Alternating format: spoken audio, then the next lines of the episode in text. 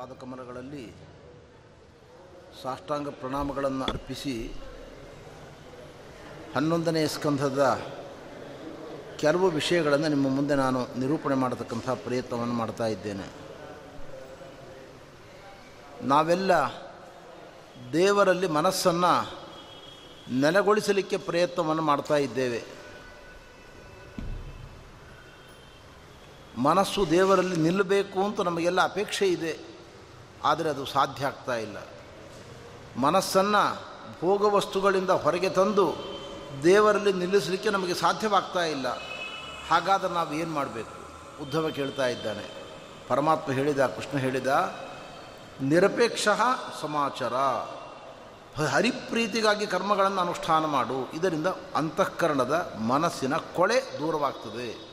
ಆವಾಗ ನಿನಗೆ ದೇವರ ಜ್ಞಾನ ಸ್ಥಿರವಾಗಿ ಹುಟ್ಟಲಿಕ್ಕೆ ಸಾಧ್ಯವಾಗ್ತದೆ. ಆದ್ದರಿಂದ ಮೊದಲ ಹಂತದಲ್ಲಿ ನೀನು ಮಾಡಬಹುದಾದ ಕೆಲಸ ಏನು ಅಂದರೆ, ಮನಸ್ಸಿನ ನಿಗ್ರಹವನ್ನು ಮಾಡಿಕೊಳ್ಳಲಿಕ್ಕೆ, ಮನಸ್ಸು ಅಚಲವಾಗಬೇಕು ಅಂತಂದರೆ ಅದಕ್ಕೆ ಮಾಡಬೇಕಾದ್ದು ದೇವರ ಪ್ರೀತಿಗಾಗಿ ಕರ್ಮಗಳನ್ನು ಅನುಷ್ಠಾನ ಮಾಡು. ಇದು ಮೊದಲು ನೀನು ಅನುಷ್ಠಾನ ಮಾಡಬೇಕಾದ್ದು.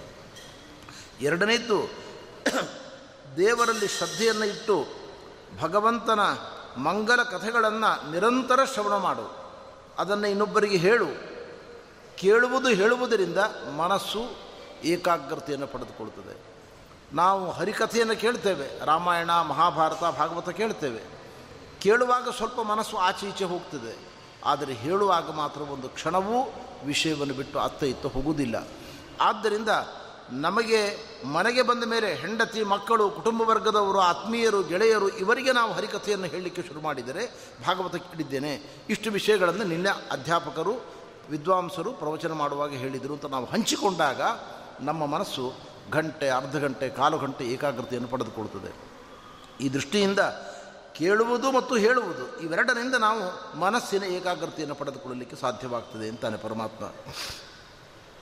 ನೋಡು ಉದ್ಧವ,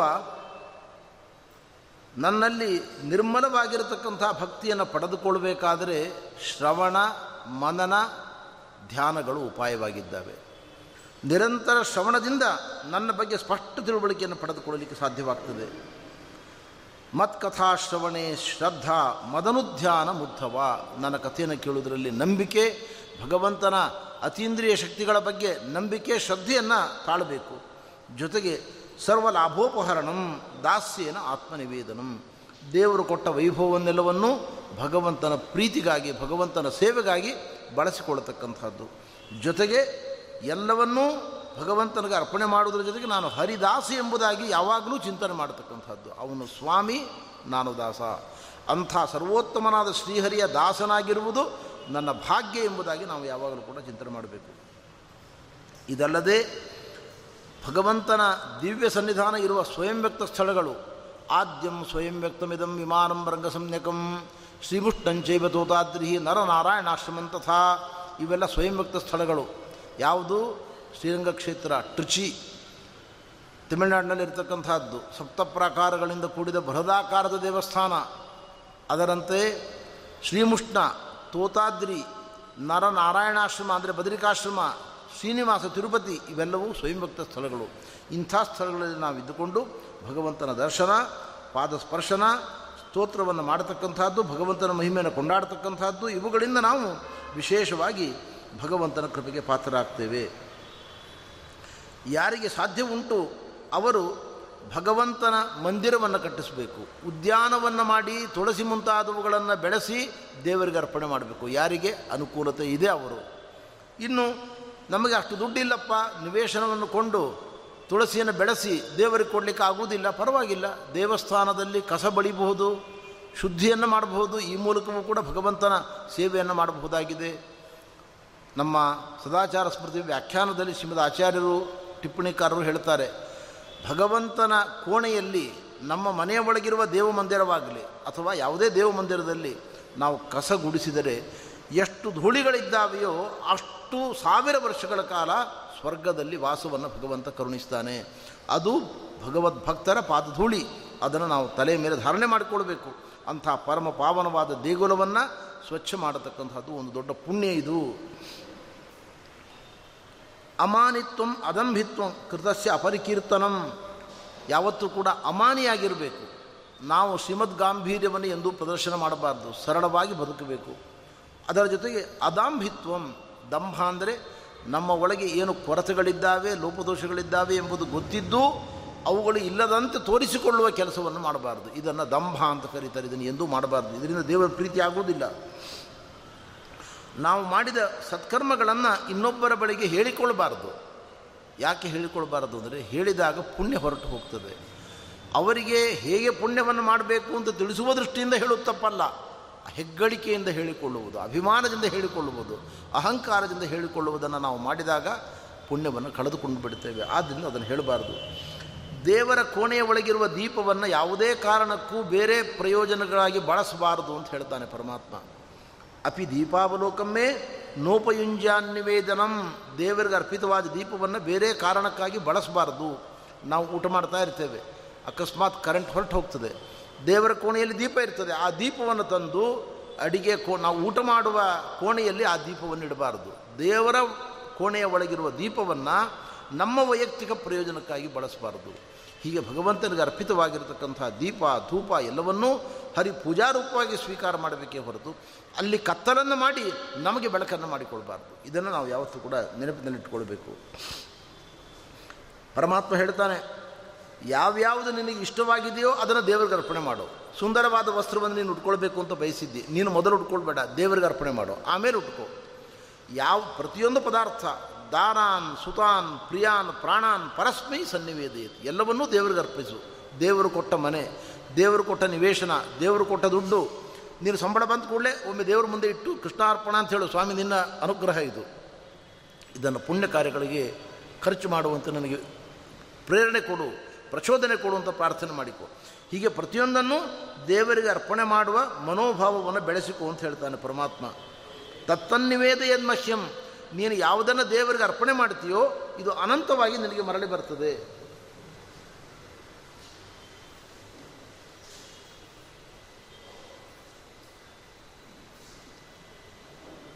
ಯಾವುದನ್ನು ನೀನು ಪರಮಾತ್ಮನಿಗೆ ಅರ್ಪಣೆ ಮಾಡ್ತಾ ಇದ್ದೀಯೋ ಇದು ನಿನಗೆ ಅನಂತವಾಗಿ ವಾಪಸ್ ಬರ್ತದೆ. ಆದ್ದರಿಂದ ಭಗವಂತನಿಗೆ ಅರ್ಪಣೆ ಮಾಡಬೇಕು. ತತ್ತನ್ನಿ ವೇದೇನ್ ಮಹ್ಯಂ ತದ್ ಅನಂತ್ಯಾಯ ಕಲ್ಪತೆ. ನೀನು ಏನು ದೇವರಿಗೆ ಕೊಟ್ಟಿದ್ದನ್ನು ಅನಂತ ಮಡಿ ಮಾಡಿ ಪರಮಾತ್ಮ ನಮಗೆ ಕೊಡ್ತಾನೆ. ಆದ್ದರಿಂದ ನಾವು ಏನನ್ನು ಕೊಡುವಾಗಲೂ ಅಂತರ್ಯಾಮಿಯಾದ ಪರಮಾತ್ಮನ ತನಕ ನಮ್ಮ ದೃಷ್ಟಿ ಹರಿಬೇಕು. ಒಬ್ಬ ಬ್ರಾಹ್ಮಣಿಗೆ ನಮಸ್ಕಾರ ಮಾಡಿದೆವು. ಬ್ರಾಹ್ಮಣನ ಅಂತರ್ಯಾಮಿಯಾದ ಭಾರತೀಯ ರಮಣ ಮುಖ್ಯ ಪ್ರಾಣಾಂತರ್ಗತ ಗೋಪಾಲಕೃಷ್ಣನಿಗೆ ನಮಸ್ಕಾರ. ಅವನಿಗೊಂದು ತೆಂಗಿನಕಾಯಿ ಕೊಟ್ಟರು, ಒಂದು ವಸ್ತ್ರವನ್ನು ಕೊಟ್ಟರು, ಏನು ಕೊಟ್ಟರೂ ಕೂಡ ಅಂತರ್ಯಾಮಿಯಾದ ಭಗವಂತ ಪ್ರೀತನಾಗಲಿ. ನಾನು ಕೊಟ್ಟದ್ದು ವ್ಯಕ್ತಿಗಲ್ಲ, ಒಳಗಿರುವ ಭಗವಂತನಿಗೆ ಎಂಬತಕ್ಕಂಥ ಅನುಸಂಧಾನವನ್ನು ನಾವು ಕಾಪಾಡಿಕೊಳ್ಬೇಕು ದೇವರ ಅರ್ಚನೆಗೆ ಅನೇಕ ಪ್ರತಿಮೆಗಳಿದ್ದಾವೆ ಅಂತಾನೆ ಕೃಷ್ಣ ಉದ್ಧವನ ನಿಮಿತ್ತವನ್ನಾಗಿ ಮಾಡಿಕೊಂಡು. ಸೂರ್ಯ, ಅಗ್ನಿ, ಬ್ರಾಹ್ಮಣ, ಹಸುಗಳು, ವಿಷ್ಣು ಭಕ್ತ, ಆಕಾಶ, ಗಾಳಿ, ನೀರು, ಭೂಮಿ, ಜೀವಾತ್ಮ, ಪ್ರತಿಯೊಂದು ಚರಾಚರ ವಸ್ತುಗಳು ಇವೆಲ್ಲವೂ ದೇವರ ಪೂಜೆಯ ಪ್ರತಿಮೆಗಳು ಅಂತ ಹೇಳ್ತಾನೆ ದೇವರು. ಇಲ್ಲಿ ಎಲ್ಲ ಕಡೆಯಲ್ಲೂ ನನ್ನ ಆರಾಧನೆಯಿಂದ ನೀನು ಮಾಡಬಹುದು. ಸೂರ್ಯನಲ್ಲಿ ಹೇಗೆ ದೇವರ ಆರಾಧನೆ ಮಾಡುವುದು?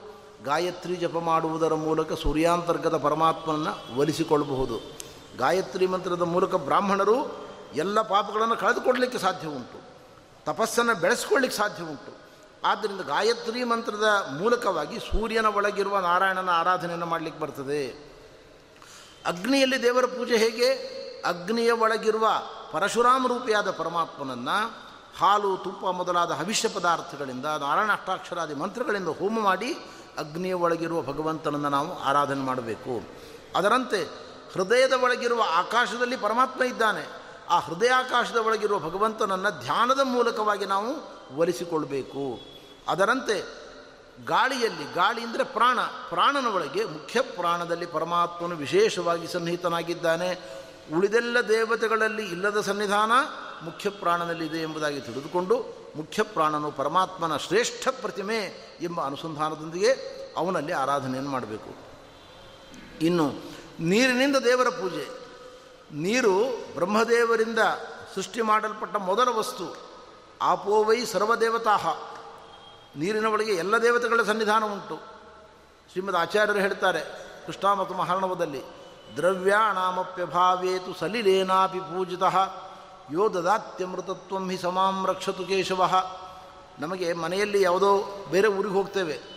ದೇವರ ಪೆಟ್ಟಿಗೆ ತೊಗೊಂಡು ಹೋಗಿರ್ತೇವೆ. ದೇವರ ಪೂಜೆಗೆ ಬೇಕಾಗಿರತಕ್ಕಂಥ ನೈವೇದ್ಯಕ್ಕೆ ಬೇಕಾದ ಪದಾರ್ಥಗಳು ಯಾವುದೂ ಇರುವುದಿಲ್ಲ. ಯಾವುದೋ ಊರಿಗೆ ಬಂದಿರ್ತೇವೆ. ದೀಪ ಇಲ್ಲ, ಧೂಪ ಇಲ್ಲ, ನೈವೇದ್ಯ ಪದಾರ್ಥಗಳಿಲ್ಲ ಏನೂ ಇಲ್ಲ ನಮ್ಮ ಹತ್ರ. ಚಿಂತೆ ಮಾಡಬೇಡ. ದ್ರವ್ಯಾಣಮಪ್ಯಭಾವೇತು ಸಲಿಲೇನಾಪಿ ಪೂಜಿತ. ಬರೀ ನೀರಿನಿಂದ ನೀನು ಅರ್ಘ್ಯ, ಪಾದ್ಯ, ಆಚಮನೀಯ, ಮಧುಪರ್ಕ ಎಲ್ಲವನ್ನು ಕೂಡ ನೀನು ಅರ್ಪಣೆ ಮಾಡ್ಬೋದು ಅಷ್ಟು ದೇವರು ಕರುಣಾಳವಾಗಿದ್ದಾನೆ. ಪುರುಷ ಸೂಕ್ತದ ಹದಿನಾರು ಮಂತ್ರಗಳಿಂದ ಅರ್ಘ್ಯ, ಪಾದ್ಯ, ಆಚಮನೀಯ, ಮಧುಪರ್ಕ ಮೊದಲಾದ ಷೋಡಶೋಪಚಾರ ಪೂಜೆಗಳನ್ನು ಮಾಡಬಹುದು. ದೇವರು ನಮ್ಮ ಶ್ರದ್ಧೆಯನ್ನು ಗಮನಿಸ್ತಾನೆ ಹೊರತು ಪದಾರ್ಥಗಳ ವೈಭವವನ್ನಲ್ಲ. ಆದ್ದರಿಂದ ಹೀಗೆ ನೀರಿನ ಮೂಲಕವೂ ಕೂಡ ನಾವು ಭಗವಂತನನ್ನು ಆರಾಧನೆ ಮಾಡಲಿಕ್ಕೆ ಬರ್ತದೆ. ಭೂಮಿಯಲ್ಲಿ ದೇವರ ಆರಾಧನೆ ಮಾಡುವ ಕ್ರಮ ಹೇಗೆ? ಭೂಮಿಯಲ್ಲಿ ಚಕ್ರಾಬ್ಜ ಮಂಡಲ ಮುಂತಾದವುಗಳನ್ನು ಹಾಕಿ ಆ ಮಂಡಲದ ಒಳಗೆ ಭಗವಂತನನ್ನು ಆವಾಹನ ಮಾಡಿ ಪರಮಾತ್ಮನ ಆರಾಧನೆಯನ್ನು ಮಾಡಬೇಕು. ಕ್ಷೇತ್ರಜ್ಞಂ ಸರ್ವಭೂತೇಶು. ಎಲ್ಲ ಜೀವರ ಒಳಗೆ ಕ್ಷೇತ್ರಜ್ಞನಾದ ಪರಮಾತ್ಮನನ್ನು ಆರಾಧನೆ ಮಾಡಬೇಕು. ನಮ್ಮಂತಹ ಜೀವರಾಶಿಗಳ ಒಳಗೆ ಪರಮಾತ್ಮ ಇದ್ದಾನೆ. ಅವನನ್ನು ಕ್ಷೇತ್ರಜ್ಞ ಅಂತ ಕರೀತಾರೆ. ಆ ಪರಮಾತ್ಮನನ್ನು ಆರಾಧನೆ ಮಾಡಬೇಕು. ಹೀಗೆ ನಮ್ಮ ಜೀವನದ ಒಳಗೆ ನಾವು ಭಗವಂತನ ಅನುಗ್ರಹವನ್ನು ಪಡೆದುಕೊಳ್ಳಲಿಕ್ಕೆ ಸಾಧ್ಯವಿದೆ ಅಂತ ಪರಮಾತ್ಮ ಹೇಳ್ತಾ ಇದ್ದಾನೆ. ಕರ್ಮಯೋಗ, ಜ್ಞಾನಯೋಗ, ಭಕ್ತಿಯೋಗಗಳಲ್ಲಿ ಭಕ್ತಿಯೋಗದಿಂದ ನಾನು ಒಲಿಯತಕ್ಕಂಥವನು. ಭಕ್ತಿ ಎಂಬುದು ಯೋಗ. ಯೋಗ ಅಂದರೆ ಉಪಾಯ. ನನ್ನನ್ನು ಒಲಿಸಿಕೊಳ್ಳಲಿಕ್ಕೆ ಭಕ್ತಿ ಉಪಾಯ. ಈ ಭಕ್ತಿ ಎಂಬ ಉಪಾಯವನ್ನು ಯಾರು ಆಶ್ರಯಣ ಮಾಡಿದ್ದಾರೆ? ಅವರಿಗೆಲ್ಲ ನಾನು ಸಾಕ್ಷಾತ್ಕಾರವನ್ನು ಕೊಟ್ಟಿದ್ದೇನೆ. ನೋಡು, ಉದಾಹರಣೆ ನೋಡು ಅಂತಾನೆ ಪರಮಾತ್ಮ. ಒಬ್ಬರಲ್ಲ ಇಬ್ಬರಲ್ಲ ವಿದ್ಯಾಧರರು, ವೈಶ್ಯರು, ಶೂದ್ರರು, ಅಂತ್ಯಜರು, ನೋಡು ಸುಗ್ರೀವ, ಕಪಿ, ಹನುಮಾನ್ ವೃಕ್ಷ ವೃಕ್ಷ ಅಂದರೆ ಜಾಂಬವಂತ, ಗಜ ಗೃಧ್ರ ಗೃಧ್ರ ಅಂದರೆ ಹದ್ದು, ಸಂಪಾತಿ ಮೊದಲಾಗಿರ್ತಕ್ಕಂಥವ್ರು. ವ್ಯಾಧ, ಧರ್ಮವ್ಯಾಧ, ಕುಬ್ಜ, ವ್ರಜದಲ್ಲಿರ್ತಕ್ಕಂಥ ಗೋಪಿಯರು ಒಬ್ಬರೇ ಇಬ್ಬರೇ. ಯಾವ ಜಾತಿ ಮತ ಪಂಥವನ್ನು ನೋಡದೆ, ಯಾರು ನಿರ್ಮಲವಾದ ಪ್ರೀತಿಯನ್ನು ನನ್ನಲ್ಲಿ ಮಾಡ್ತಾ ಇದ್ದಾರೆ, ನನ್ನ ಪ್ರೀತಿಗಾಗಿ ಎಲ್ಲ ಭೋಗವಸ್ತುಗಳ ಮೇಲಿನ ಅಭಿಮಾನವನ್ನು ತೊರೆದಿದ್ದಾರೆ, ಅವರಿಗೆ ನಾನು ಸಾಕ್ಷಾತ್ಕಾರವನ್ನು ಕೊಟ್ಟಿದ್ದೇನೆ. ಅವರಿಗೆ ನಾನು ಅನುಗ್ರಹವನ್ನು ಮಾಡಿದ್ದೇನೆ. ಆದ್ದರಿಂದ ನಿರ್ಮಲ ಭಕ್ತಿಗೆ ನಾನು ಬಲಿಯತಕ್ಕಂಥವನು. ಅಂತಹ ಭಕ್ತಿಯನ್ನು ಯಾರು ಮಾಡ್ತಾರೆ? ಅವರಿಗೆ ನನ್ನ ದಯೆ ಯಾವಾಗಲೂ ಕೂಡ ಉಂಟು. ಪರಮಾತ್ಮ ಹೇಳ್ತಾ ಇದ್ದಾನೆ. ನೋಡು, ಜೀವನದ ಒಳಗೆ ನಮ್ಮ ಬದುಕಿನಲ್ಲಿ ಸತ್ವಗುಣ ವೃದ್ಧಿಯಾಗಬೇಕು. ರಜೋಗುಣ, ತಮೋಗುಣಗಳು ಯಾವತ್ತೂ ಕೂಡ ವೃದ್ಧಿ ಆಗಬಾರ್ದು ರಜೋಗುಣದ ಕಾರ್ಯ ಏನು? ಕಾಮಕ್ರೋಧಗಳು. ರಜೋಗುಣ ವೃದ್ಧಿಯಾದರೆ ಕಾಮಕ್ರೋಧಗಳು ಜಾಸ್ತಿ ಆಗ್ತವೆ. ತಮೋಗುಣ ವೃದ್ಧಿಯಾದರೆ ಆಲಸ್ಯ ನಿದ್ರೆಗಳು, ಅದರ ಕಾರ್ಯ ಕಾಸ್ ಆ್ಯಂಡ್ ಡಿಫೆಕ್ಟ್ ತಮೋಗುಣ ನಮ್ಮಲ್ಲಿ ಯಾವಾಗ ಜಾಸ್ತಿ ಇದೆ ಅಂತ ನಾವು ವಿಚಾರ ಮಾಡಿದರೆ ಸರಳವಾಗಿ ಅರ್ಥ ಮಾಡ್ಕೊಳ್ಬೋದು. ಯಾವಾಗ ನಮಗೆ ಒಳ್ಳೆಯ ಕಾರ್ಯ ಮಾಡಲಿಕ್ಕೆ ಆಲಸ್ಯ ಉಂಟಾಗ್ತದೆ, ನಿದ್ರೆ ಹೆಚ್ಚಾಗ್ತದೆ, ಆವಾಗ ತಮೋಗುಣ ಜಾಸ್ತಿ ಆಗಿದೆ ಅಂತ ತಿಳ್ಕೊಳ್ಬೇಕು. ಯಾವಾಗ ಸಣ್ಣ ಸಣ್ಣ ಸಂಗತಿಗಳಿಗೂ ನಾವು ಕೋಪ ಮಾಡ್ಕೊಳ್ತಾ ಇದ್ದೇವೆ, ಸಿಟ್ಟು ಮಾಡ್ಕೊಳ್ತಾ ಇದ್ದೇವೆ ಕಾಮದ ಕೆಟ್ಟ ವಾಸನೆ ನಮ್ಮಲ್ಲಿ ಜಾಗೃತವಾಗ್ತಾ ಇದೆ. ಇಂಥ ಪ್ರಸಂಗದಲ್ಲಿ ನಮ್ಮಲ್ಲಿ ರಜೋಗುಣ ಜಾಸ್ತಿಯಾಗಿದೆ ಅಂತ ತಿಳ್ಕೊಳ್ಬೋದು. ರಜೋಗುಣ ತಮೋಗುಣಗಳ ಕಾರ್ಯವನ್ನು ನೋಡಿಕೊಂಡು ಈ ಗುಣಗಳು ನಮ್ಮಲ್ಲಿ ಜಾಸ್ತಿ ಇದ್ದಾವೆ, ಯಾವಾಗ ಜಾಸ್ತಿ ಇದ್ದಾವೆ, ಯಾಕೆ ಜಾಸ್ತಿ ಇದ್ದಾವೆ ಎಂಬುದನ್ನು ಅರ್ಥ ಮಾಡಿಕೊಂಡು ಅವುಗಳನ್ನು ಮೆಟ್ಟಿ ಸತ್ವ ವೃದ್ಧಿಯಾಗುವ ಪ್ರಯತ್ನವನ್ನು ಮಾಡಬೇಕು ನಾವು ಅಂತ ಹೇಳ್ತಾನೆ ಪರಮಾತ್ಮ. ಈ ಸತ್ವಗುಣದಿಂದ ಏನಾಗ್ತದೆ? ನಮಗೆ ಜ್ಞಾನ ಉಂಟಾಗ್ತದೆ. ಸತ್ವಾತ್ ಸಂಜಾಯತೆ ಜ್ಞಾನಂ. ಈ ಜ್ಞಾನವೆಂಬತಕ್ಕಂಥದ್ದು ಬೆಂಕಿ ಇದ್ದಂತೆ. ಬೆಂಕಿ ಏನು ಮಾಡ್ತದೆ? ಕಾಡನ್ನು ಸುಟ್ಟು ಹಾಕ್ತದೆ. ನಮ್ಮ ಪಾಪವೆಂಬ ಕಾಡನ್ನು ಜ್ಞಾನವೆಂಬ ಬೆಂಕಿ ಸುಟ್ಟು ಹಾಕ್ತದೆ. ಆದ್ದರಿಂದ ಜ್ಞಾನವೆಂಬ ಬೆಂಕಿಯನ್ನು ಯಾವತ್ತೂ ಸಂಪಾದನೆ ಮಾಡಬೇಕು. ಅದು ಎಂಥ ಜ್ಞಾನ ಅದು? ವೇಣು ಸಂಘರ್ಷಜೋವನ್ಹಿ ದಗ್ಧ್ವಾ ಶಾಮ್ಯತಿ ತದ್ವನಂ ಏವಂ ಗುಣಂ ವ್ಯತ್ಯೇಜ ವೇದಶಾಮ್ಯತಿ ತದ್ಯಥ. ವೇದ ಅಂದರೆ ವೃತ್ತಿಜ್ಞಾನ, ಸತ್ವಗುಣದಿಂದ ಹುಟ್ಟಿದ ವೃತ್ತಿಜ್ಞಾನ, ಮನಃಪರಿಣಾಮ ರೂಪವಾದ ಜ್ಞಾನವು ಹೇಗೆ ಕಾಡಿನ ಒಳಗೆ ಹುಟ್ಟಿದ ಬೆಂಕಿ ಇಡೀ ಕಾಡನ್ನು ಸುಟ್ಟು ಹಾಕ್ತದೋ, ಎರಡು ಪರಸ್ಪರ ಮರಗಳು ತಿಕ್ಕಾಡ್ತವೆ, ಎರಡು ಕೊಂಬೆ ರೆಂಬೆಗಳ ತಿಕ್ಕಾಟದಿಂದ ಬೆಂಕಿ ಹುಡ್ತದೆ ಆ ಬೆಂಕಿ ಏನು ಮಾಡ್ತದೆ? ಇಡೀ ಕಾಡನ್ನು ಸುಟ್ಟು ಹಾಕ್ತದೆ. ಹಾಗೆ ನಮ್ಮ ಒಳಗೆ ಹುಟ್ಟಿದ ತತ್ವಜ್ಞಾನವೆಂಬ ಬೆಂಕಿ ಒಳಗಿರುವ ಕಾಮಕ್ರೋಧಗಳೆಂಬ ಭಯಂಕರವಾದ ಕಾಡನ್ನು ಸುಟ್ಟು ಭಸ್ಮ ಮಾಡ್ತದೆ ಅದಕ್ಕಾಗಿ ನಾವು ಜ್ಞಾನವನ್ನು ಸಂಪಾದನೆ ಮಾಡಿಕೊಳ್ಬೇಕು, ಸತ್ವಗುಣವನ್ನು ವೃದ್ಧಿಯಾಗುವಂತೆ ಪ್ರಯತ್ನವನ್ನು ಮಾಡಬೇಕು ಅಂತ ಹೇಳ್ತಾನೆ ಪರಮಾತ್ಮ. ಇದಕ್ಕೆ ಸಂಬಂಧಪಟ್ಟಂತೆ ಅನೇಕ ಮಹತ್ವದ ವಿಷಯಗಳನ್ನು ನಮಗೆ ತಿಳಿಸಿಕೊಟ್ಟಿದ್ದಾನೆ. ಪರಮಾತ್ಮ ಹೇಳ್ತಾನೆ, ನೋಡು ಅರ್ಜುನ, ನೋಡು ಉದ್ಧವ, ಎಲ್ಲವೂ ಸಾತ್ವಿಕ ರಾಜಸ ತಾಮಸ ಎಂಬ ಪ್ರಭೇದವನ್ನು ಒಳಗೊಂಡಿದೆ. ನಿನಗೆ ಸ್ವಲ್ಪ ವಿವರಣೆ ಮಾಡ್ತೇನೆ, ಕೇಳು, ಅಂತಾರೆ ಪರಮಾತ್ಮ. ಆಗಮಗಳಲ್ಲಿ ಮೂರು ವರ್ಗ, ಸಾತ್ವಿಕ, ರಾಜಸ, ತಾಮಸ ಅಂತ. ಅವುಗಳಲ್ಲಿ ವೈಷ್ಣವಾಗಮಗಳಿದ್ದಾವಲ್ಲ, ಪಾಂಚರಾತ್ರಾದಿ ಆಗಮಗಳು, ಇವುಗಳು ಸಾತ್ವಿಕ ಆಗಮಗಳು. ಅಂದರೆ ಆಸಮಂತಾತ್ ಗಮಯಂತಿ ಇತಿ ಆಗಮಃ ಚೆನ್ನಾಗಿ ದೇವರನ್ನು ಪರಿಚಯ ಮಾಡಿಕೊಡ್ತಕ್ಕಂಥ ಸಾಹಿತ್ಯವನ್ನು ಆಗಮ ಅಂತ ಕರೀತಾರೆ. ದೇವರನ್ನು ಚೆನ್ನಾಗಿ ಪರಿಚಯ ಮಾಡಿಕೊಳ್ಳುವ ಸಾಹಿತ್ಯ ಅಂದರೆ ಅದು ಪವಿತ್ರವಾಗಿರತಕ್ಕಂಥ ಪಾಂಚರಾತ್ರಾಗಮಗಳು. ಸಾಕ್ಷಾತ್ ಶ್ರೀಮನ್ನಾರಾಯಣನೇ ರಚನೆ ಮಾಡಿದ ಪಾಂಚರಾತ್ರಾಗಮಗಳು, ಸಾತ್ವಿಕ ಆಗಮಗಳು. ರಾಜಸ ಆಗಮಗಳು ಅಂದರೆ ಬ್ರಹ್ಮದೇವರಿಂದ ರಚಿತವಾದ ಆಗಮಗಳು, ಬ್ರಾಹ್ಮಾಗಮಗಳು ಅಂತ ಕರೀತಾರೆ ಅದನ್ನು. ತಾಮಸಾಗಮಗಳು ಅಂದರೆ ಶಿವನೇ ಸರ್ವೋತ್ತಮ ಅಂತ ಹೇಳ್ತಕ್ಕಂಥ ನಾನಾ ಬಗೆಯ ತಪ್ಪು ಕಲ್ಪನೆಗಳನ್ನು ಹುಟ್ಟು ಹಾಕತಕ್ಕಂಥ ಆಗಮಗಳು, ಶೈವಾಗಮಗಳು, ಇದು ತಾಮಸಾಗಮಗಳು. ಯಜ್ಞಗಳಲ್ಲೂ ತ್ರೈವಿಧ್ಯ ಇದೆ. ಸಾತ್ವಿಕ, ರಾಜಸ, ತಾಮಸ ಅಂತ ಮೂರು ಬಗೆ ಇದೆ. ಯಜ್ಞದಲ್ಲಿ ಮೂರು ಬಗೆ ಹೇಗೆ? ನಿಷ್ಕಾಮ ಯಜ್ಞ. ಹರಿಪ್ರೀತಿಗಾಗಿ ನಾವು ಕರ್ಮಾನುಷ್ಠಾನವನ್ನು ಮಾಡಿದರೆ, ಯಜ್ಞವನ್ನು ಮಾಡಿದರೆ ಅದು ಸಾತ್ವಿಕ. ಫಲವನ್ನು ಬಯಸಿದರೆ ಕಾಮ್ಯ. ಹಿಂಸೆ ಮಾಡಿ ಇನ್ನೊಬ್ಬರಿಗೆ ಮಾಡಿದರೆ ಅದು ತಾಮಸ.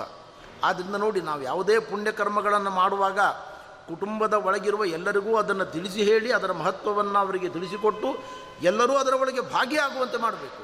ಅವರಿಗೆ ಇಷ್ಟ ಇಲ್ಲ, ಅವ್ರನ್ನ ಬೈತಾ ಬೈತಾ, ಅವ್ರಿಗೆ ಹಿಂಸೆ ಮಾಡ್ತಾ, ನಮ್ಮ ಮನಸ್ಸಿಗೆ ಹಿಂಸೆ ಮಾಡ್ಕೊಳ್ತಾ ನಾವು ಕರ್ಮವನ್ನು ಮಾಡುವುದರಿಂದ ಬಹಳ ಪುಣ್ಯವನ್ನು ಗಳಿಸಲಾರವು.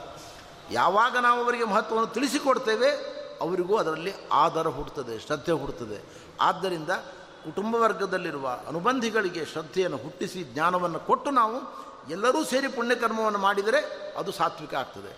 ನಾವು ಹಿಂಸೆ ಮಾಡಿಕೊಳ್ಳೋದು, ಅವ್ರಿಗೆ ಹಿಂಸೆಯನ್ನು ಮಾಡೋದು, ಹೀಗೆ ಕರ್ಮವನ್ನು ಮಾಡಿದಾಗ ಸಾತ್ವಿಕವೇ ತಾಮಸವಾಗಿ ಬಿಡುವ ಅಪಾಯ ಉಂಟು. ಇನ್ನು ದೇಶ, ದೇಶದಲ್ಲೂ ಕೂಡ ಸಾತ್ವಿಕ, ರಾಜಸ, ತಾಮಸ ಎಂಬುದಾಗಿ ತ್ರೈವಿಧ್ಯ ಇದೆ ಅಂತ ಕೃಷ್ಣ ಪರಮಾತ್ಮ. ನದಿ ತೀರಗಳು, ಗಂಗಾ, ಯಮುನಾ, ಕಾವೇರಿ ಮೊದಲಾದ ನದಿ ತೀರಗಳಲ್ಲಿ ನೀವೇನಾದರೂ ಕರ್ಮಾನುಷ್ಠಾನವನ್ನು ಮಾಡಿದರೆ ಆ ನದಿಯ ಮಹತ್ವದಿಂದ ಅದು ಸಾತ್ವಿಕ ಅಂತ ಕರೆಸಿಕೊಳ್ಳಲ್ಪಡ್ತದೆ ಆದ್ದರಿಂದ ನಾವು ಸ್ನಾನ, ದೇವರ ಪೂಜೆ, ವಿಶೇಷ ಕಾರ್ಯಗಳನ್ನು ಯಾವಾಗಲೂ ಕೂಡ ನಮಗೆ ಗ್ರಹಣಾದಿಗಳು ಬಂದಾಗ ನಾವೇನು ಮಾಡ್ತೇವೆ? ನದಿ ಹುಡುಕಿಕೊಂಡು ಹೋಗ್ತೇವೆ. ನಮ್ಮ ಮನೇಲಿ ಮಾಡುವುದಿಲ್ಲ ಸ್ನಾನ. ನಮ್ಮ ಮನೆಯಲ್ಲೂ ನೀರೇ. ಬೆಂಗಳೂರಿನಲ್ಲೂ ಕಾವೇರಿ ನೀರೇ ಬರುತ್ತೆ ನಳ್ಳಿಯಲ್ಲಿ. ಹಾಗಂತ ನಳ್ಳಿ ಸ್ನಾನ ಮಾಡೋದಿಲ್ಲ ನಾವು. ಗ್ರಹಣ ಬಂದ ಕೂಡಲೇ ಪರ್ವಕಾಲಗಳಲ್ಲಿ, ವಿಶೇಷವಾದ ದಿನಗಳಲ್ಲಿ ನದಿಗೆ ಸ್ನಾನಕ್ಕೆ ಹೋಗ್ತೇವೆ. ಯಾಕೆಂದರೆ ನದಿ ತೀರಕ್ಕೆ, ನದಿಗೆ ಒಂದು ದೊಡ್ಡ ಮಹತ್ವ ಇದೆ ಅಂತಾನೆ ಪರಮಾತ್ಮ. ಅದು ಸಾತ್ವಿಕವಾದ ದೇಶ. ಆಮೇಲೆ ಸರೋವರ, ಅದು ರಾಜಸ, ಅದರಲ್ಲೂ ಕೂಡ ರಾಜಸ. ನಮ್ಮ ಮನೆ ಒಳಗಿರತಕ್ಕಂಥ ಪ್ರದೇಶಗಳು, ಕೆಲವು ಮ್ಲೇಚ್ಛಾಕ್ರಾಂತವಾದ ಪ್ರದೇಶಗಳು. ಸುತ್ತಮುತ್ತ ಇರತಕ್ಕಂಥ ಸ್ಥಳಗಳು ಚೆನ್ನಾಗಿಲ್ಲ, ಏನೋ ಕೆಟ್ಟ ವಾಸನೆಗಳು ಬರ್ತದೆ, ಏನೇನೋ ಬೇಯಿಸ್ತಾರೆ ಅಂದರೆ ಆ ಪ್ರದೇಶಗಳು ಕರ್ಮಾನುಷ್ಠಾನಕ್ಕೆ ತಾಮಸ ಅಂತ ಹೇಳ್ತಾನೆ ದೇವರು. ದೇಶದಲ್ಲೂ ತ್ರೈವಿಧ್ಯ ಇದೆ. ಗಂಗಾದಿ ನದಿ ತೀರಗಳಲ್ಲಿ ಮಾಡುವ ಕರ್ಮ ಆ ಪ್ರದೇಶಗಳು ಸಾತ್ವಿಕ. ಆಮೇಲೆ ಸರೋವರದ ತೀರ ರಾಜಸ. ಕೆಟ್ಟ ಜನರಿಂದ ಆಕ್ರಮಿತವಾದ ಪ್ರದೇಶಗಳಲ್ಲಿ ಅಂತಹ ಪ್ರದೇಶಗಳು ತಾಮಸ ಎಂಬುದಾಗಿ ಪ್ರದೇಶಗಳಲ್ಲೂ ಕೂಡ ತ್ರೈವಿಧ್ಯ ಉಂಟು. ಇನ್ನು ಕಾಲವೂ ಕೂಡ ಮೂರು ಬಗೆಯಾಗಿದೆ ಅಂತಾನೆ ದೇವರು, ಕೃಷ್ಣ. ಹೇಗೆ? ನೋಡು, ಯಾವ ಕರ್ಮವನ್ನು ಯಾವ ಕಾಲದಲ್ಲಿ ಮಾಡಬೇಕೋ ಆವಾಗ ಮಾಡಿದರೆ ಅದು ಸಾತ್ವಿಕ. ಉದಾಹರಣೆಗೆ ಸಂಧ್ಯಾ ವಂದನೆ ಅದು ಪ್ರಾತಃ ಕಾಲದಲ್ಲಿ ನಕ್ಷತ್ರಗಳು ಹೋಗುವುದಕ್ಕಿಂತ ಮುಂಚೆ ಮಾಡಬೇಕು. ನಕ್ಷತ್ರಗಳಿರುವಾಗಲೇ ಸಂಧ್ಯಾ ಏನು ಮಾಡಬೇಕು. ಸಾಯಂಕಾಲ ನಕ್ಷತ್ರ ಬರುವುದಕ್ಕಿಂತ ಮುಂಚೆ ಮಾಡಬೇಕು. ಇದು ಕಾಲ. ಪುರಂದರದಾಸರು ಹೇಳ್ತಾರೆ, ಸಂಧ್ಯೆಗೆ ಕಾಲವೇ ಶ್ರೇಷ್ಠವೆಂದ ಪುರಂದರ ವಿಠಲ ಅಂತ. ನಾವೇನು ಮಾಡ್ತೇವೆ? ಊಟಕ್ಕೂ ಸಂಧ್ಯಾ ವಂದನಕ್ಕೂ ಗಂಟು ಹಾಕ್ಕೊಂಡ್ಬಿಟ್ಟಿರ್ತೇವೆ. ಸಂ, ಊಟ ಎಷ್ಟೊತ್ತಿಗೆ ಮಾಡ್ತೇವೆ? ರಾತ್ರಿ ಒಂಬತ್ತು ಗಂಟೆಗೆ ಊಟ ಮಾಡ್ತೇವೆ. ಹಾಗಿದ್ದರೆ ಎಂಟು ಮುಕ್ಕಾಲಕ್ಕೆ ಸಂಧ್ಯಾ ವಂದನೆ ಮಾಡಿದರೆ ಸಾಕು ಅಂತ ನಮ್ಮ ಲೆಕ್ಕಾಚಾರ ಇರ್ತದೆ. ಅದಕ್ಕೆ ದಾಸರು ಹೇಳ್ತಾರೆ, ಹಾಗೆ ಮಾಡಬೇಡಿ. ಕಾಲಕ್ಕೆ ಸರಿಯಾಗಿ ಮಾಡಿದರೆ ದೇವರು ಪ್ರೀತ ಆಗ್ತಾನೆ. ನೀವು ಅಕಾಲದಲ್ಲಿ ಮಾಡೋದ್ರಿಂದ ನಿಮಗೇನು ಲಾಭ ಆಗುವುದಿಲ್ಲ ಅಂತ ಹೇಳ್ತಾನೆ. ಆದ್ದರಿಂದ ಪರಮಾತ್ಮ ಹೇಳುವ ಮಾತು ಗಮನಿಸಬೇಕಾದ್ದು, ಕಾಲದಲ್ಲಿ ಸಾತ್ವಿಕ ಅಂದರೆ ಅದು ಕರ್ಮಯೋಗ್ಯವಾದ ಕಾಲ. ಯಾವ ಕಾಲದಲ್ಲಿ ಶಾಸ್ತ್ರಗಳು ಈ ಕರ್ಮವನ್ನು ಮಾಡಬೇಕು ಅಂತ ಹೇಳಿದ್ದಾವೋ, ಆ ಕಾಲದಲ್ಲಿ ಮಾಡಿದರೆ ಅದು ಸಾತ್ವಿಕ ಆಗ್ತದೆ. ಭೋಗ ಕಾಲದಲ್ಲಿ ಮಾಡಿದರೆ ಅದು ರಾಜಸ ಆಗ್ತದೆ. ನಿದ್ರಾ ಕಾಲದಲ್ಲಿ ಮಾಡಿದರೆ ತಾಮಸ ಆಗ್ತದೆ. ಸಂಧ್ಯಾ ವಂದನೆಯನ್ನು ಹನ್ನೆರಡೂವರೆ ಗಂಟೆ ಮೇಲೆ ಮಾಡಿದರೆ ರಾತ್ರಿ, ಅದು ಯಾವ ಕಾಲ? ನಿದ್ರಾ ಕಾಲ. ಆ ಕಾಲದಲ್ಲಿ ನಾವು ಸಂಧ್ಯಾ ವಂದನೆ ಮಾಡಿದರೆ ಅದು ತಾಮಸ ಆಗ್ತದೆ.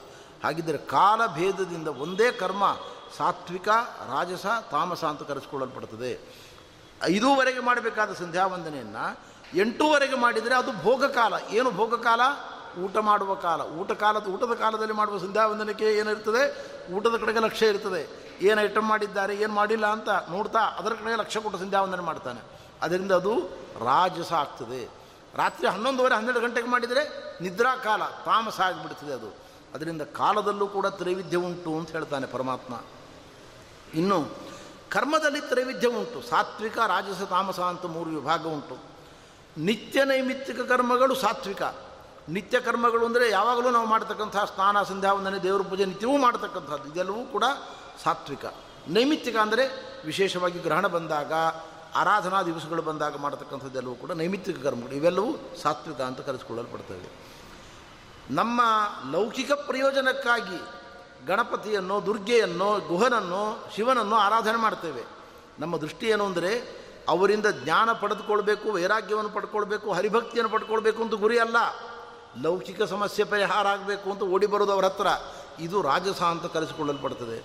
ಇನ್ನು ಹಿಂಸೆಯ ಮೂಲಕ ಆರಾಧನೆ ಮಾಡೋದುಂಟು ಇವತ್ತಿಗೂ ನಾವು ನೋಡ್ತೇವೆ ಕೆಲವು ವರ್ಗದ ಜನ ಹಬ್ಬ ಹರಿದಿನಗಳಲ್ಲಿ ಪಶುಗಳನ್ನು ಹಿಂಸೆ ಮಾಡಿ ಅವರ ನಂಬಿದ ದೇವರಿಗೆ ಅರ್ಪಣೆ ಮಾಡ್ತಾರೆ ಇದನ್ನು ಪರಮಾತ್ಮ ತಾಮಸ ಕರ್ಮ ಅಂತ ಕರೀತಾ ಇದ್ದಾರೆ. ಅದರಿಂದ ಹಿಂಸೆ ಮಾಡಬಾರ್ದು ಅಂತ ಹೇಳ್ತಾನೆ ದೇವರು. ಇನ್ನು ಜನ್ಮದಲ್ಲೂ ಕೂಡ ಸಾತ್ವಿಕ ರಾಜಸ ತಾಮಸ ಎಂಬ ಪ್ರಭೇದ ಇದೆ ಅಂತಾನೆ. ಬ್ರಾಹ್ಮಣ ಜನ್ಮ ಸಾತ್ವಿಕ. ಅಂದರೆ ಎಲ್ಲ ಬ್ರಾಹ್ಮಣರು ಸಾತ್ವಿಕ ಜನ್ಮವನ್ನು ಪಡೆದಿದ್ದಾರೆ ಅಂತ ಅರ್ಥ ಅಲ್ಲ. ಈ ಜನ್ಮದಲ್ಲಿ ಸಾತ್ವಿಕ ಕರ್ಮಗಳನ್ನು ಮಾಡಲಿಕ್ಕೆ ಪೂರ್ಣ ಅವಕಾಶ ಉಂಟು ಅಂತ ಅರ್ಥ. ಮಾಡುವುದು ಬಿಡುದು ಅವರವರ ಹಣೆ ಬರಹ. ಮಾಡಿದರೆ ನಿಜವಾಗಿ ಸಾತ್ವಿಕ ಆಗ್ತದೆ. ಕ್ಷತ್ರ ವೈಶ್ಯ ಜನ್ಮಗಳು ರಾಜಸ, ಆಮೇಲೆ ಶೂದ್ರ ಜನ್ಮವು ತಾಮಸ. ಅಂದರೆ ಯಾವ ದೃಷ್ಟಿಯಿಂದ ಹೇಳ್ತಾ ಇದ್ದಾನೆ ಪರಮಾತ್ಮ ಅಂದರೆ, ಬ್ರಾಹ್ಮಣನಿಗೆ ಹೇಗೆ ವೇದಗಳ ಮೂಲಕ, ಬ್ರಹ್ಮಸೂತ್ರಗಳ ಅಧ್ಯಯನದ ಮೂಲಕ ವಿಶೇಷವಾದ ಜ್ಞಾನ ಸಂಪಾದನೆ ಅವಕಾಶ ಇದೆ. ಇಷ್ಟು ಅವಕಾಶಗಳು ಬೇರೆ ಶರೀರಗಳಲ್ಲಿ ಇಲ್ಲ. ಈ ದೃಷ್ಟಿಯಿಂದ ಇದು ಪರಮ ಸಾತ್ವಿಕ ಎಂಬುದಾಗಿ ಕರೀತಕ್ಕಂಥದ್ದು. ಜ್ಞಾನ ಸಂಪಾದನೆಗೆ ಅವಕಾಶ ಅಲ್ಲಿ ಉಂಟು. ಹೆಚ್ಚಿನ ಜ್ಞಾನ ಸಂಪಾದನೆ ಅವಕಾಶ ಬ್ರಾಹ್ಮಣ ಜನ್ಮದಲ್ಲಿ ಉಂಟಾದ್ದರಿಂದ ಈ ಜನ್ಮವನ್ನು ಸಾತ್ವಿಕ ಎಂಬುದಾಗಿ ಕರೆಯಲಾಗ್ತದೆ. ಇನ್ನು ಧ್ಯಾನದಲ್ಲೂ ಕೂಡ ಸಾತ್ವಿಕ, ರಾಜಸ, ತಾಮಸ ಎಂಬುದಾಗಿ ಪ್ರಭೇದ ಇದೆ. ಹೇಗೆ? ಹರಿಯ ಧ್ಯಾನ ಮಾಡಿದರೆ ಸಾತ್ವಿಕ. ತಿಂಡಿ ತೀರ್ಥಗಳ ಧ್ಯಾನ ಮಾಡಿದರೆ ರಾಜಸ. ಕೆಟ್ಟದ್ದನ್ನು ಧ್ಯಾನ ಮಾಡಿದರೆ, ಅಂದರೆ ಪರಸ್ತ್ರೀ, ಪರದ್ರವ್ಯ, ಇನ್ನೊಬ್ಬರ ಪದಾರ್ಥಗಳನ್ನು ಧ್ಯಾನ ಮಾಡಿದರೆ ಅದು ತಾಮಸ. ನೋಡಿ, ಧ್ಯಾನದಲ್ಲಿ ನೋಡಿ ಎಷ್ಟು ವೈವಿಧ್ಯನೋ ಹೇಳ್ತಾ ಇದ್ದ ನೋಡಿ ದೇವರು. ದೇವರ ಧ್ಯಾನ ಮಾಡಿದರೆ ಅವನ ಗುರುಚಿಂತನೆ ಮಾಡಿದರೆ ಅದು ಸಾತ್ವಿಕ ಧ್ಯಾನ. ಅದರ ಬದಲು ಭೋಗ ವಸ್ತುಗಳನ್ನು ನಾವು ಧ್ಯಾನ ಮಾಡಿದರೆ ಅದು ರಾಜಸ ಆಯಿತು. ಇನ್ನೊಬ್ಬರ ಪರಸೊತ್ತು ಪರದ್ರವ್ಯ, ಪರಸ್ತ್ರೀ ಇವುಗಳನ್ನು ನಾವು ಚಿಂತನೆ ಮಾಡಿದರೆ ಅದೇ ಧ್ಯಾನ, ತಾಮಸ ಧ್ಯಾನ ಆಗ್ತದೆ. ಆದ್ದರಿಂದ ರಾಜಸ ತಾಮಸಗಳನ್ನು ಬಿಡಬೇಕು, ಸಾತ್ವಿಕವನ್ನು ಸ್ವೀಕಾರ ಮಾಡಬೇಕು. ಮಂತ್ರಗಳಲ್ಲೂ ಕೂಡ ಹಾಗೆ ಅಂತಾನೆ ದೇವರು. ಮೂರು ಬಗೆ ಉಂಟು, ಸಾತ್ವಿಕ, ರಾಜಸ, ತಾಮಸ ಎಂಬುದಾಗಿ. ನಿಷ್ಕಾಮನೆಯಿಂದ ಮಾಡುವ ಮಂತ್ರಗಳು ಸಿದ್ಧಿಪ್ರದವಾಗ್ತವೆ. ನಾವು ಮಂತ್ರಗಳಿಂದ ಲೌಕಿಕ, ಪಾರತ್ರಿಕ ಎರಡೂ ಫಲ ಕೇವಲ ದೇವರ ಪ್ರೀತಿಗಾಗಿ ಮಾಡಿದರೆ ಬಹಳ ಬೇಗ ಮಂತ್ರಗಳು ಸಿದ್ಧಿಯನ್ನು ಕೊಡ್ತವೆ ಅನು ಆಚಾರ್ಯರು ತಂತ್ರಸಾರ ಸಂಗ್ರಹದಲ್ಲಿ ಹೇಳ್ತಾರೆ ಈ ಮಾತನ್ನು.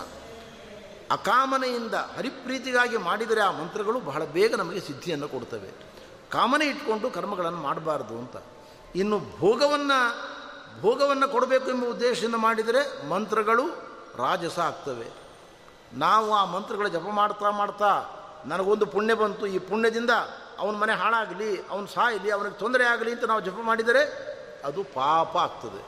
ಅಲ್ಲಿಗೇನಾಯಿತು ಒಂದೇ ಮಂತ್ರ, ನಿಷ್ಕಾಮವಾಗಿ ಮಾಡಿದಾಗ ಸಾತ್ವಿಕ, ಭೋಗಗಳನ್ನು ಪಡೆದುಕೊಳ್ಳಲಿಕ್ಕೆ ಮಾಡಿದಾಗ ರಾಜಸ, ಇನ್ನೊಬ್ಬರಿಗೆ ಹಿಂಸೆ ಆಗಲಿ ಅಂತ ಮಾಡಿದಾಗ ತಾಮಸ. ಒಂದೇ ಮಂತ್ರ ಜಪ.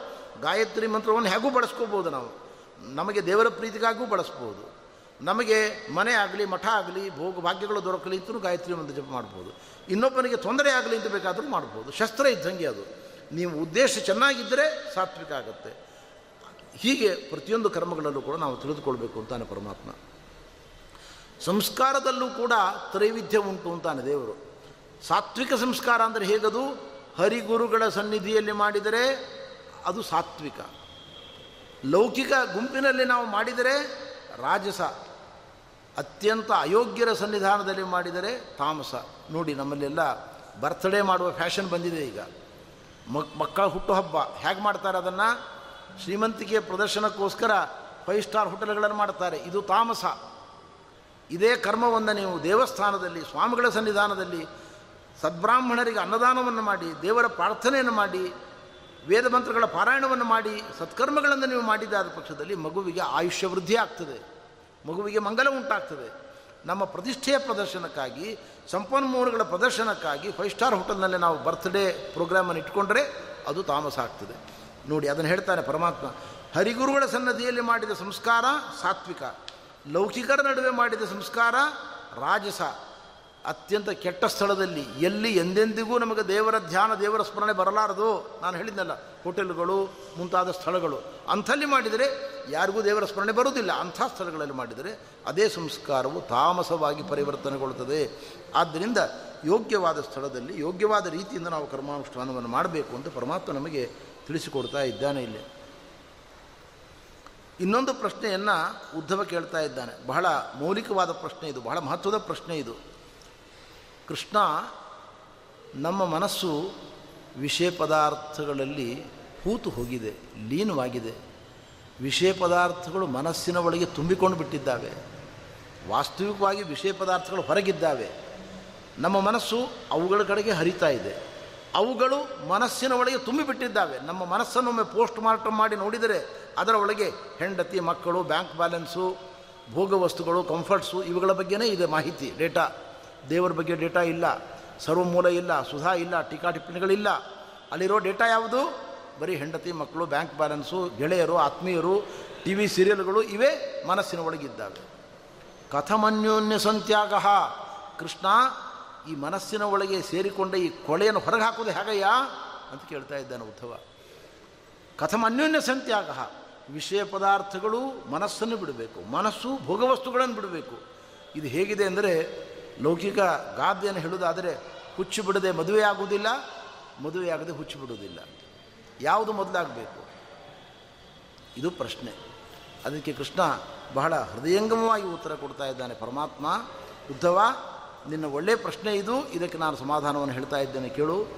ನಮ್ಮ ಮನಸ್ಸಿನ ಒಳಗೆ ನೀನು ಹೇಳಿದಂತೆ ಮಾನವರ ಮನಸ್ಸಿನ ಒಳಗೆ ಎಲ್ಲ ಕೊಳೆ ತುಂಬಿಕೊಂಡಿದೆ.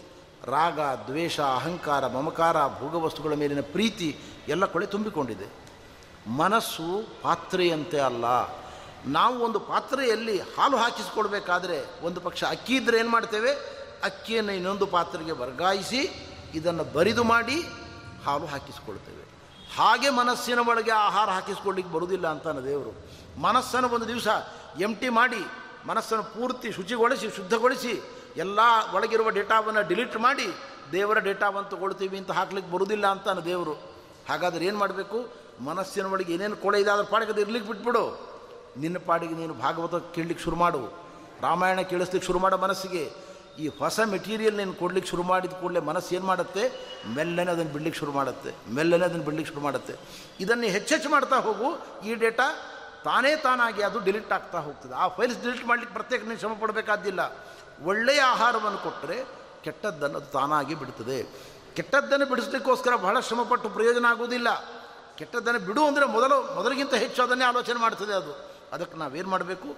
ಒಳ್ಳೆಯ ಆಹಾರವನ್ನು ಕೊಡ್ತಾ ಹೋದರೆ ಕೆಟ್ಟದ್ದನ್ನು ಬಿಡುತ್ತದೆ. ಇದು ರಹಸ್ಯ. ನಮ್ಮ ಗುರುಗಳು ಯಾವಾಗಲೂ ಹೇಳ್ತಾ ಇರ್ತಾರೆ ಪೇಜಾವರ ಶ್ರೀಗಳವರು ಪುಟ್ಟ ಮಕ್ಕಳು ಚಪ್ಪಲಿ ಹೊರಕೆ ಕೊಳೆಯಾದ ಪದಾರ್ಥಗಳನ್ನು ತೆಗೆದುಕೊಂಡು ಆಟ ಆಡ್ತಾ ಇರ್ತವೆ. ಮೂರು ವರ್ಷ, ಎರಡು ವರ್ಷದ ಮಕ್ಕಳು. ಆ ಮಕ್ಕಳ ಹತ್ರ ಹೋಗಿ ನಾವು ನೋಡು, ಆ ಎಲ್ಲ ಪದಾರ್ಥಗಳಲ್ಲಿ ಬ್ಯಾಕ್ಟೀರಿಯಾಸ್ ಇದ್ದಾವೆ, ರೋಗಾಣುಗಳಿದ್ದಾವೆ, ಇದೇ ಕೈಯಿಂದ ನೀನು ತಿಂಡಿ ತಿಂತಿದ್ದಿ ಆವಾಗ ರೋಗಾಣುಗಳು ನಿನ್ನ ಹೊಟ್ಟೆಗಳು ಸೇರ್ಕೊಳ್ತವೆ, ನಿನಗೆ ರೋಗ ಬರುತ್ತೆ ಅಂತ ಒಂದು ಉಪನ್ಯಾಸ ಮಾಡಿದರೆ ಅರ್ಥ ಮಾಡಿಕೊಳ್ಳುವ ಶಕ್ತಿ ಆ ಮಗುವಿಗಿಲ್ಲ. ಹಾಗಾದ್ರೆ ನಾವೇನು ಮಾಡಬೇಕು ಮಗುವಿಗೆ? ಬ್ಯಾಕ್ಟೀರಿಯಾಸ್ ಬಗ್ಗೆ ಉಪನ್ಯಾಸ ಮಾಡುವುದನ್ನು ನಿಲ್ಲಿಸಿ, ಇದಕ್ಕಿಂತ ಸುಂದರವಾದ ಆಟದ ಸಾಮಾನುಗಳನ್ನು ಅದರ ಮುಂದೆ ತಂದು ಕೊಟ್ಟರೆ ಮಗು ಏನು ಮಾಡ್ತದೆ? ಪೊರಕಿಯನ್ನು ಬಿಡ್ತದೆ, ಚಪ್ಪಲಿಯನ್ನು ಬಿಡ್ತದೆ. ನಮ್ಮ ಮನಸ್ಸು ಕೂಡ ಹಾಗೆಯೇ ಇದರ ಒಳಗೆ ಅತ್ಯಂತ ಕೊಳೆಯಾದ ವಸ್ತುಗಳು ತುಂಬಿಕೊಂಡಿದ್ದಾವೆ. ಈ ಕೊಳೆಯಾದ ವಸ್ತುಗಳನ್ನೆಲ್ಲ ಹೊರಗೆ ಹಾಕಿ ದೇವರ ಪವಿತ್ರ ಆಹಾರವನ್ನು ಕೊಡುವ ಪ್ರಯತ್ನ ಮಾಡಲಿಕ್ಕೆ ಸಾಧ್ಯ ಇಲ್ಲ ನಮಗೆ. ನಮಗೆ ಮನಸ್ಸನ್ನು ಬರಿದು ಮಾಡಲಿಕ್ಕೆ ಆಗುವುದು ಆಗುವುದಿಲ್ಲ, ಸಾಧ್ಯ ಇಲ್ಲ ನಮ್ಮಿಂದ. ಅದಕ್ಕೇನು ಮಾಡಬೇಕು? ಮನಸ್ಸಿನ ಒಳಗಿರುವ ಕೊಳೆ ಪದಾರ್ಥ ತನ್ನ ಪಾಡಿಗೆ ತಾನು ಇರಲಿ ಅಂತ ಹೇಳಬೇಕು. ಒಳ್ಳೆಯ ಆಹಾರವನ್ನು ಕೊಡ್ತಾ ಹೋಗಬೇಕು. ಹಾಗೆ ಕೊಡ್ತಾ ಕೊಡ್ತಾ ಮನಸ್ಸು ಒಳ್ಳೆಯದನ್ನು ಸ್ವೀಕಾರ ಮಾಡ್ತದೆ. ನಮ್ಮ ಪುಣಪ್ರಜ್ಞ ವಿದ್ಯಾಪೀಠದಲ್ಲಿ ಶಾಸ್ತ್ರ ಪಾಠಗಳಿಗೆ ಬರ್ತಾರೆ. ಅನೇಕರು ಬರ್ತಾರೆ. ಅವರೆಲ್ಲ ಅರವತ್ತು ಪ್ಲಸ್, ಎಪ್ಪತ್ತು ಪ್ಲಸ್, ಎಂಬತ್ತು ಪ್ಲಸ್ ಇದ್ದಾರೆ. ನಿವೃತ್ತಿ ಆದ ಮೇಲೆ ಬೆಳಗ್ಗೆ ಮೂರು ಗಂಟೆ, ಮಧ್ಯಾಹ್ನ ಮೂರು ಗಂಟೆ ಪಾಠಕ್ಕೆ ಬರ್ತಾರೆ ಹೇಗೆ ಸಾಧ್ಯ ಆಯಿತು? ಅರವತ್ತು ವರ್ಷಗಳವರೆಗೆ ಬ್ಯಾಂಕ್ನಲ್ಲಿ, ಇಂಡಸ್ಟ್ರಿಗಳಲ್ಲಿ, ನಾನಾ ಸ್ತರಗಳಲ್ಲಿ ಉದ್ಯೋಗ ಮಾಡಿದವರು. ಮನಸ್ಸಿನ ಏಕಾಗ್ರತೆ ಇರಲಿಲ್ಲ, ದೇವರ ಬಗ್ಗೆ ಮಾಹಿತಿ ಇರಲಿಲ್ಲ, ಶ್ರದ್ಧೆ ಇರಲಿಲ್ಲ. ಇದು ಹೇಗೆ ಸಾಧ್ಯ ಆಯಿತು? ಕೇವಲ ಪ್ರಯತ್ನದಿಂದ. ನಿರಂತರ ಹರಿಕಥೆ, ಭಗವಂತನ ಮಹಿಮೆಯನ್ನು ಶ್ರವಣ ಮಾಡ್ತಾ ಮಾಡ್ತಾ ಮನಸ್ಸು ಅದರಿಂದ ಆಕರ್ಷಿತವಾಗ್ತದೆ. ಅದರಿಂದ ಆಕರ್ಷಿತವಾದಾಗ ಅದು ನನಗಿರಲಿ ಅಂತ ಬಯಸ್ತದೆ. ಆವಾಗ ಏನು ಮಾಡ್ತದೆ? ಟಿ ವಿ ಸೀರಿಯಲ್ ಬಿಡ್ತದೆ, ಇಂಡಿಯಾ ಟುಡೇ ಬಿಡ್ತದೆ ಇರಸ್ಟೆಡ್ ವೀಕ್ಲಿ ಬಿಡ್ತದೆ ನ್ಯೂಸ್ ಪೇಪರ್ ಬಿಡ್ತದೆ, ಎಲ್ಲವನ್ನೂ ಬಿಡ್ತದೆ. ಅದನ್ನು ಬಿಡು ಅಂದರೆ ಬಿಡುವುದಿಲ್ಲ ಅದು. ಅದನ್ನು ಬಿಡಿಸುವ ಕ್ರಮ ಹೇಗೆ? ಒಳ್ಳೆಯ ಆಹಾರವನ್ನು ಕೊಟ್ಟರೆ ಕೆಟ್ಟದ್ದನ್ನು ತಾನಾಗಿಯೇ ಬಿಡ್ತದೆ ಅದು. ಇದನ್ನು ನಮ್ಮ ಜೀವನದ ಒಳಗೆ ಅಳವಡಿಸಿಕೊಳ್ಬೇಕು ಅಂತ ಪರಮಾತ್ಮ ನಮ್ಮನ್ನು ಕುರಿತು ಉಪದೇಶ ಮಾಡಿದ್ದಾನೆ. ಮುಖ್ಯವಾಗಿ ನಮ್ಮ ಜೀವನದಲ್ಲಿ ತಪ್ಪು ತಿಳುವಳಿಕೆಯನ್ನು ಸ್ವಾಗತ ಮಾಡಬಾರದು ಅಂತ ಹೇಳ್ತಾನೆ ದೇವರು. ಸ್ತ್ರೀ ಸಂಘ ಸಂಗಿನಾಂ ಸಂಗಂ ತೆಕ್ವಾ ದೂರದ ಆತ್ಮವಾನ್. ಕ್ಷೇಮೇ ವಿಯುಕ್ತ ಆಸೀನಃ ಚಿಂತೆಯನ್ನು ಮಾಮತಂದ್ರಿತಃ ಅಂತ. ಇದರರ್ಥ, ಪರಸ್ತ್ರೀ ಸಂಘ ಮಾಡುವವನ ಸಂಘ ಮಾಡುವವನ ಸಂಘ ಮಾಡಬೇಡ ಅಂತಾನೆ ದೇವರು. ಸಾಂಕ್ರಾಮಿಕ ರೋಗ ಯಾವುದು ಯಾವಾಗ ಬರುತ್ತೆ ಗೊತ್ತಾಗಲ್ಲ. ಮದ್ಯಪಾನ ಮಾಡುವವನು ಎಕ್ಸ್ ಅವನ ಗೆಳೆಯ ವೈ ಅವನ ಗೆಳೆಯ ಝಡ್ ನೀ ಝಡ್ ಸಂಪರ್ಕ ಕೂಡ ಮಾಡಬೇಡ ಅಂತಾನೆ ದೇವರು. ಎಲ್ಲಿಂದ ಯಾವ ರೋಗಗಳು ಹೇಗೆ ನಮಗೆ ಬರ್ತವೆ ಗೊತ್ತಾಗುವುದಿಲ್ಲ. ಅದಕ್ಕೋಸ್ಕರ ಸಜ್ಜನರ ಸಹವಾಸವನ್ನು ಮಾಡುವಂತ ನಮ್ಮ ಆಚಾರ್ಯರು ಹೇಳ್ತಾರೆ. ಇಷ್ಟೇ ಅರ್ಥ ಅಲ್ಲ ಇದಕ್ಕೆ. ಇದಕ್ಕಿಂತ ದೊಡ್ಡ ಭಯಾನಕವಾದದ್ದು ಸ್ತ್ರೀ ಅಂತ ಕರೆದದ್ದು ಭಾಗವತದಲ್ಲಿ ತಪ್ಪು ತಿಳುವಳಿಕೆ, ನಾನೇ ದೇವರು ಎಂಬ ತಿಳುವಳಿಕೆ, ದೇವರು ನನ್ನಂತೆ ಎಂಬ ತಿಳುವಳಿಕೆ, ದೇವರಲ್ಲಿ ನಮ್ಮಷ್ಟೇ ಗುಣಗಳಿದ್ದಾವೆ ಎಂಬ ತಿಳುವಳಿಕೆ, ನಾನಾ ಬಗೆಯ ತಪ್ಪು ಕಲ್ಪನೆಗಳು ದಾರ್ಶನಿಕರು ಈ ದೇಶದಲ್ಲಿ ಹುಟ್ಟು ಹಾಕಿದ್ದಾರೆ. ಹಾಗೆ ತಪ್ಪು ತಪ್ಪಾಗಿ ದೇವರನ್ನು ತಿಳ್ಕೊಳ್ಳೋದಿದೆಯಲ್ಲ ಅದು ಬಹಳ ದೊಡ್ಡ ಅನರ್ಥ. ಎಂದಿಗೂ ನಾವು ದೇವರ ಬಗ್ಗೆ ತಪ್ಪು ತಿಳುವಳಿಕೆಯನ್ನು ಸ್ವಾಗತಿಸಬಾರದು. ನಮ್ಮ ಜೀವನದ ಒಳಗೆ ವಿದ್ಯುತ್ ಪ್ರವಹಿಸುವ ಒಂದು ತಂತಿಯನ್ನು ತಿಳುವಳಿಕೆ ಇಲ್ಲದೆ ಅಜ್ಞಾನದಿಂದಲೋ ಯಾವುದೋ ಕಾರಣದಿಂದ ಮುಟ್ಟಿದರೆ ಪ್ರಾಣ ಕಳ್ಕೊಳ್ತೇವೆ ನಾವು. ಒಂದು ಜಡವಸ್ತು ಪಕ್ಕದಲ್ಲಿ ನಾವು ವಿಷ ಒಂದು ಸಿ ಸಿಯಲ್ಲಿದೆ ಮತ್ತೊಂದು ಕಡೆಯಲ್ಲಿ ಟಾನಿಕ್ ಇದೆ. ಗಡಿಬಿಡಿಯಲ್ಲಿ ಆ ಟಾನಿಕ್ ತಗೊಳ್ಳೋದ್ರ ಬದಲು ವಿಷವನ್ನು ತಿಂದರೆ ಏನಾಗ್ತದೆ? ಮನುಷ್ಯ ಸತ್ತು ಹೋಗ್ತಾನೆ. ಒಂದು ಜಡವಸ್ತುವನ್ನು ತಪ್ಪಾಗಿ ತಿಳಿದುಕೊಂಡ್ರೆ ಪ್ರಾಣತ್ಯಾಗ ಮಾಡಬೇಕಾಗ್ತದೆ ಮನುಷ್ಯ. ಪರಮಚೇತನನಾದ ಪರಮಾತ್ಮನ ಬಗ್ಗೆ ತಪ್ಪು ತಿಳುವಳಿಕೆಯಿಂದ ನಾವು ಪಡೆದುಕೊಂಡ್ರೆ ಎಷ್ಟು ದೊಡ್ಡ ಹಾನಿಯನ್ನು ಮಾಡಲಾರ್ದು ಅದು. ಇದನ್ನು ನಾವು ತುಂಬ ಜಾಗರೂಕರಾಗಿ ಅರ್ಥ ಮಾಡ್ಕೊಳ್ಬೇಕು ಅಂತ ಆಚಾರ್ಯರು. ವ್ಯಾಖ್ಯಾನದಲ್ಲಿ ಹೇಳ್ತಾರೆ ಈ ಮಾತನ್ನು ಆಚಾರ್ಯರು. ಯತ್ಕಿಂಚಿದ ಅನ್ಯಥಾ ಸಂಸ್ಥಂ ಅನ್ಯಥಾ ಧ್ಯಾತಮಂಜಸ. ಧ್ಯಾತುರ್ ಮಹಾದೋಷಕರಂ ಕಿಮು ಸರ್ವೇಶ್ವರೇಶ್ವರ. ನಮ್ಮ ಕುಟುಂಬಗಳಲ್ಲಿ ಅಣ್ಣನನ್ನೋ, ತಂಗಿಯನ್ನೋ, ಅಕ್ಕನನ್ನೋ, ಯಾರನ್ನೋ ಸಂಬಂಧಿಕರನ್ನು ಯಾವತ್ತೋ ಒಮ್ಮೆ ತಪ್ಪಾಗಿ ತಿಳಿದು ನಾವು ಬೈದು ಬಿಟ್ಟರೆ ಅವರು ನಾವು ಬದುಕಿರುವ ತನಕ ಪರಸ್ಪರ ಶಬ್ದಗಳ ವಿನಿಮಯ ಆಗ್ತಾ ಇರುತ್ತೆ. ನೀನು ಆವತ್ತು ಹೀಗೆ ಅಂದ್ಬಿಟ್ಟು, ನೀನು ಆವತ್ತು ಹೀಗೆ ಅಂದ್ಬಿಟ್ಟು ಅಂತ ಅವರು, ನೀನು ಹೀಗೆ ಬೈದಿ ಅಂತ ಇವರು ಯಾವಾಗಲೂ ಆ ಮಾತುಗಳಿಂದ ಕಹಿಯನ್ನು ಅನುಭವಿಸ್ತಾ ಇರ್ತಾರೆ ಅವರು. ಹಾಗಿದ್ದರೆ ಒಬ್ಬ ಲೌಕಿಕ ವ್ಯಕ್ತಿ ಪರಸ್ಪರ ಒಂದು ತಪ್ಪು ತಿಳುವಳಿಕೆಯನ್ನು ಅದರ ಫಲವನ್ನು ಇಡೀ ಜನ್ಮದಲ್ಲಿ ನಾವು ಅನುಭವಿಸಬೇಕು, ದುಃಖವನ್ನು. ಹೀಗಾದರೆ ಪರಮಪುರುಷನಾದ ದೇವರ ಬಗ್ಗೆ ನೀವು ಏನು ಬೇಕಾದರೂ ತಪ್ಪು ತಿಳುವಳಿಕೆಯನ್ನು ಸ್ವಾಗತ ಮಾಡ್ತೇವೆ ಅಂತಂದರೆ ಎಷ್ಟು ದೊಡ್ಡ ಅನರ್ಥಕ್ಕೆ ಕಾರಣ ಇದೆ ಎಂಬುದನ್ನು ಅರ್ಥ ಮಾಡಿಕೊಳ್ಳಿ. ಆದ್ದರಿಂದ ತತ್ವಜ್ಞಾನವನ್ನು ಸಂಪಾದನೆ ಮಾಡಬೇಕೇ ಹೊರತು ತಪ್ಪು ತಿಳುವಳಿಕೆಯನ್ನು ಎಂದಿಗೂ ಜೋಪಾಸನೆ ಮಾಡಬಾರ್ದು ಎಂಬುದು ಇದರ ಹೃದಯ ಅಂತ ನಮಗೆ ತಿಳಿಸಿಕೊಟ್ಟಿದ್ದಾರೆ.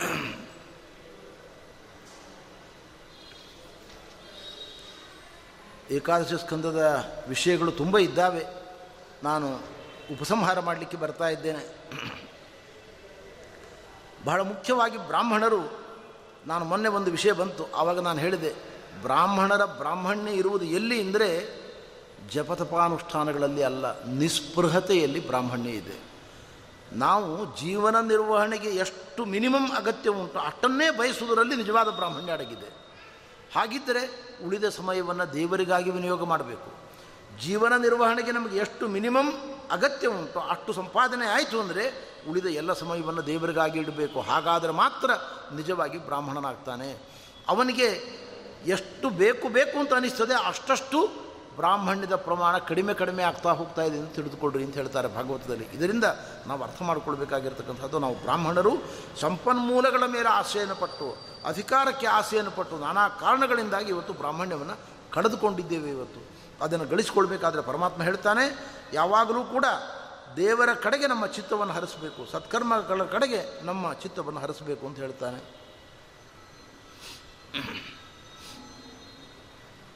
ಯಾರು ದೇವರ ದೇವರಿಗೋಸ್ಕರವಾಗಿ ವಿಶೇಷವಾಗಿ ತ್ಯಾಗವನ್ನು ಮಾಡಿದ್ದಾರೆ, ತಮ್ಮ ಜೀವನದಲ್ಲಿ ಭಗವಂತನೇ ಪ್ರಧಾನವಾಗಿ ಆಯ್ಕೆ ಮಾಡಿಕೊಂಡಿದ್ದಾರೆ, ಲೌಕಿಕ ಸುಖಗಳನ್ನು ತೊರೆದಿದ್ದಾರೆ ಅಂಥ ವ್ಯಕ್ತಿಗಳಿಗೆ ಆದರ, ಉಪಚಾರ, ಗೌರವ ಅವರ ರಕ್ಷಣೆಗಳನ್ನು ನಾವು ಮಾಡಿದ್ದಾದ ಪಕ್ಷದಲ್ಲಿ ವಿಶೇಷವಾಗಿ ನಾನು ಬೇಗ ಒಲಿತೇನೆ ಅಂತ ಹೇಳಿದ್ದಾನೆ ಕೃಷ್ಣ.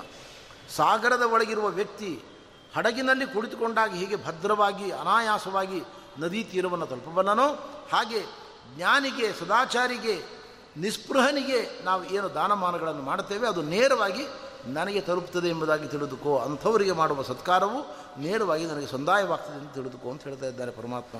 ಅಂಥವರನ್ನು ತಾನು ಉದ್ಧರಿಸೇ ನಚಿರಾತ್ ಆಪದೋ ನೌರಿವಾರಣ ಮಾತ್.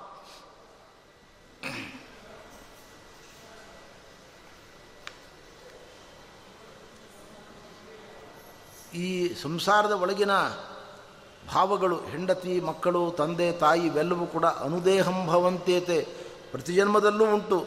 ಪ್ರತಿ ಜನ್ಮದಲ್ಲೂ ಗಂಡ, ಹೆಂಡತಿ, ತಂದೆ, ಮಕ್ಕಳು ಅನ್ನುವ ಭಾವ ಇದ್ದೇ ಇದೆ.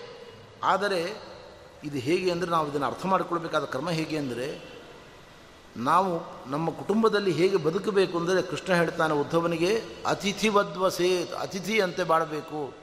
ನಾವು ಒಬ್ಬರ ಮನೆಗೆ ಹೋಗಿರ್ತೇವೆ. ಒಂದು ದಿವಸವೋ ಎರಡು ದಿವಸವೋ ಇರಲಿಕ್ಕೋಸ್ಕರ ಅಂತ ಅತಿಥಿಗಳು ಅಂತ ಕರೀತಾರೆ ನಮ್ಮನವರು ಮನೆಯಲ್ಲಿರುವಾಗ ಊಟಕ್ಕೆ ಕರೆದಾಗ ಊಟಕ್ಕೆ ಹೋಗ್ತೇವೆ.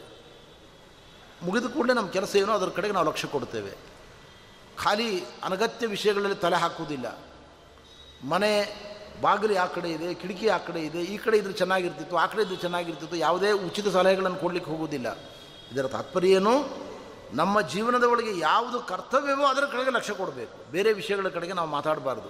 ಹಾಗೆ ಅತಿಥಿಯಾಗಿರತಕ್ಕಂಥ ವ್ಯಕ್ತಿ ಹೇಗೆ ತನ್ನ ಇತಿಮಿತಿಗಳನ್ನು ಅರಿತುಕೊಂಡು ವ್ಯವಹಾರ ಮಾಡ್ತಾನೋ, ಹಾಗೆ ಸಂಸಾರದಲ್ಲಿ ನಾವು ಕೂಡ ಹೆಂಡತಿ, ಮಕ್ಕಳು, ಮನೆ, ಮಠ, ನಮ್ಮ ಭೋಗ ವಸ್ತುಗಳನ್ನು ಬಿಟ್ಟು ಹೋಗುವವರು.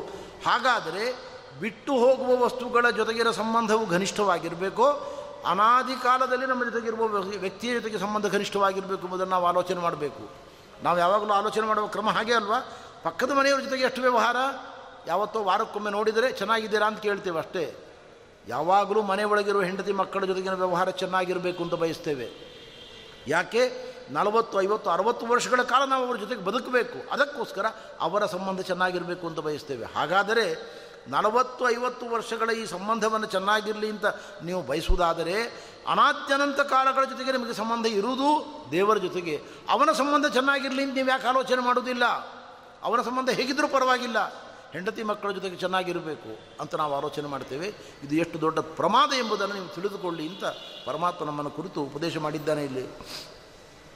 ಅನುದೇಹಂ ಭವಂತೇತೆ ಸ್ವಪ್ನ ನಿದ್ರಾನುಗೋ ಯಥ ಇತ್ತಂ ಪರಿಮಿಷನ್ಯುಕ್ತ ಗೃಹೇಶು ಅತಿಥಿವದ್ವಸೇತ್.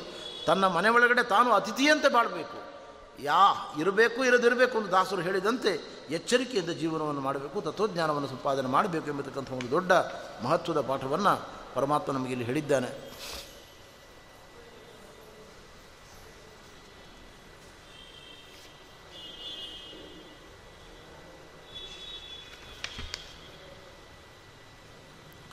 ನೃದೇಹ ಮಾಸಾದ್ಯ ಸುದುರ್ಲಭಂ ಯಹ ಪ್ಲವಂ ಸುಕಲ್ಯಂ ಕುರುಕರ್ಣಧಾರಂ ಮಯಾನುಕೂಲೇನ ನಭಸ್ವತೇರಿತಂ ಪುಮಾನ್ ಭವಾಬ್ಧಿಂ ನತರೇತ್ ಸ ಮಾರ್ಗಣ ಕೃಷ್ಣ ಹೇಳ್ತಾ ಇದ್ದಾನೆ, ಮನುಷ್ಯ ಜನ್ಮ ಎಂಬುದು ಬಹಳ ದುರ್ಲಭವಾದ್ದು, ಉದ್ಧವ. ಇಂಥ ಪವಿತ್ರವಾದ ಮಾನವ ಜನ್ಮವನ್ನು ಪಡೆದುಕೊಂಡು ಯಾರು ನನ್ನ ಚಿಂತನೆ ಎಂಬ ನೌಕೆಯನ್ನು ಸಮರ್ಥವಾಗಿ ಸಂಪಾದನೆ ಮಾಡಿಕೊಳ್ಳುವುದಿಲ್ಲ, ಅವನು ನಿಶ್ಚಿತವಾಗಿಯೂ ಕೂಡ ಸಂಸಾರ ಸಾಗರದಲ್ಲಿ ಮುಳುಗಿ ಹೋಗ್ತಾನೆ. ನರಕಾದ್ಯನರ್ಥಗಳಿಂದ ಹೊರಗೆ ಬರುವುದಿಲ್ಲ. ಆದ್ದರಿಂದ ಮಾನವ ಜನ್ಮವನ್ನು ಭಗವಂತ ಕರುಣಿಸಿದಾಗ ನನ್ನನ್ನು ತಲುಪಲಿಕ್ಕೋಸ್ಕರವೇ ಕೊಟ್ಟದ್ದಿದು ಅಂತ ಹೇಳ್ತಾ ಇದ್ದಾನೆ ದೇವರು.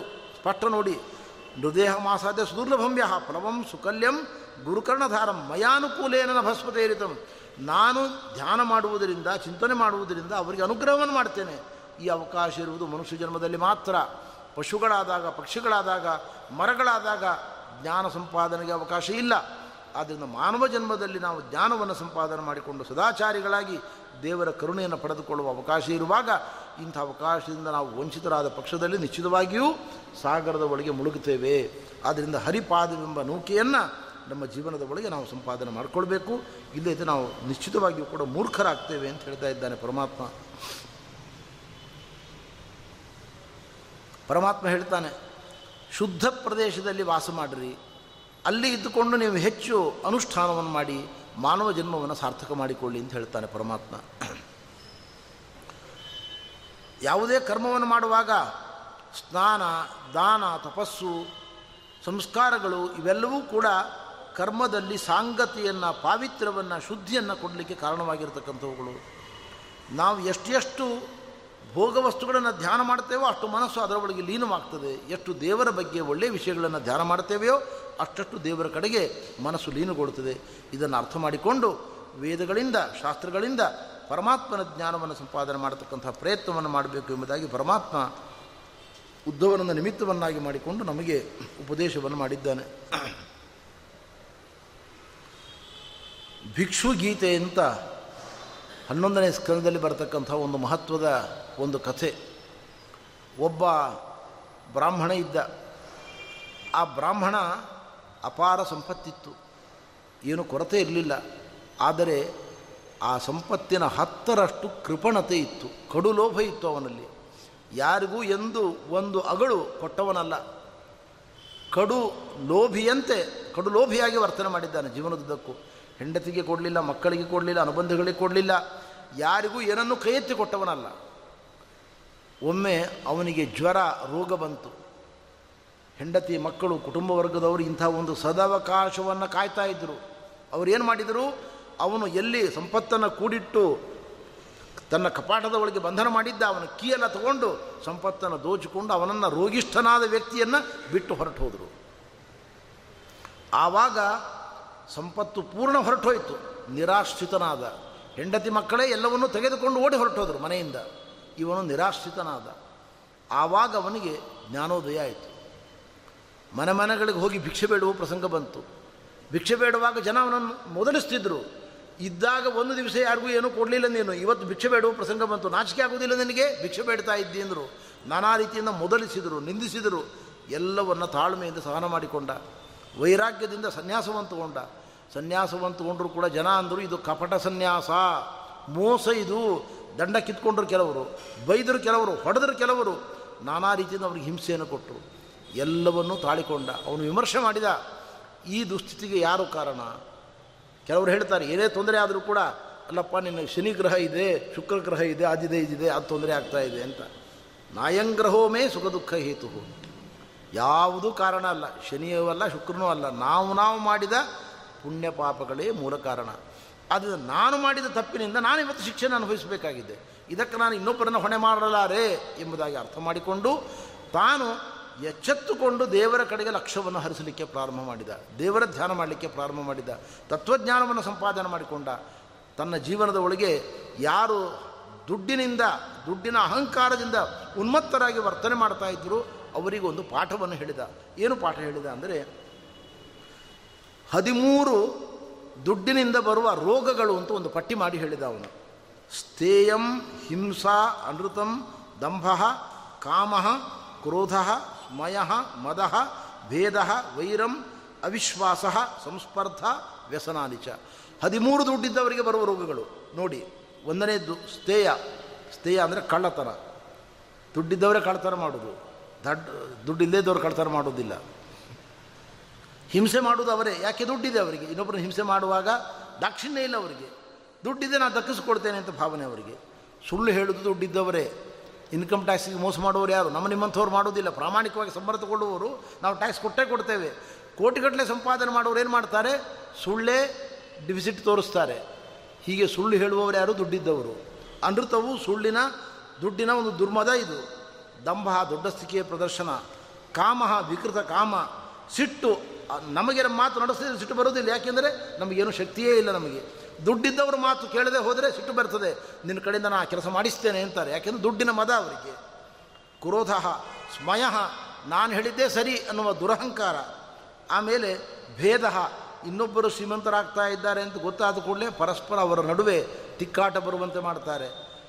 ಅವಿಶ್ವಾಸ, ಯಾರನ್ನೂ ನಂಬುವುದಿಲ್ಲ. ಸ್ಪರ್ಧಾತ್ಮಕ ಮನೋಭಾವವನ್ನು ಹೊಂದುತ್ತಾರೆ. ದುಡ್ಡಿದ್ದವರಲ್ಲಿ ವ್ಯಸನಗಳು ಬರ್ತವೆ.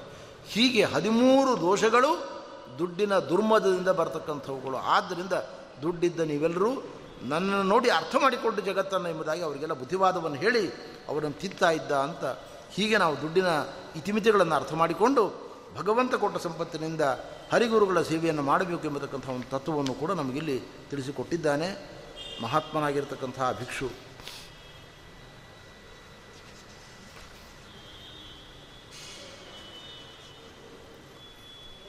ಪರಮಾತ್ಮ ಹೇಳ್ತಾನೆ, ಯಾರಿಗೆ ದೇವರು ಅಪಾರವಾದ ಸಂಪತ್ತನ್ನು ಕೊಟ್ಟಿದ್ದಾರೆ, ಅವರು ದೇವ ಮಂದಿರವನ್ನು ನಿರ್ಮಾಣ ಮಾಡಬೇಕು ಅಂತ ಹೇಳ್ತಾನೆ. ಮಂದಿರ ನಿರ್ಮಾಣ ಮಾಡಿದರೆ ಸಾಲದು, ನಿತ್ಯವೂ ಕೂಡ ಅಲ್ಲಿ ಬೇಕಾದ ತುಳಸಿ ಪುಷ್ಪಗಳನ್ನು ಅರ್ಚನೆ ಮಾಡಲಿಕ್ಕೆ ಬೇಕಾದ ಒಂದು ಉದ್ಯಾನವನವನ್ನು ಮಾಡಿ ದೇವರಿಗೆ ಅರ್ಪಣೆ ಮಾಡಬೇಕು ಅಂತಾನೆ ದೇವರು. ಪೂಜಾದಿಗಳನ್ನು ಮಾಡಲಿಕ್ಕೋಸ್ಕರವಾಗಿ ಒಳ್ಳೆಯ ವ್ಯವಸ್ಥೆಗಳನ್ನು ಮಾಡಬೇಕು, ಅರ್ಚಕರನ್ನು, ಅವರಿಗೆ ಬೇಕಾಗಿರ್ತಕ್ಕಂಥ ಜಮೀನು ಇವುಗಳೆಲ್ಲವನ್ನೂ ಮಾಡಬೇಕು. ಅಲ್ಲಿ ಮಂದಿರದ ಒಳಗೆ ದೇವರ ಪ್ರತಿಷ್ಠಾಪನೆಯನ್ನು ಮಾಡಬೇಕು.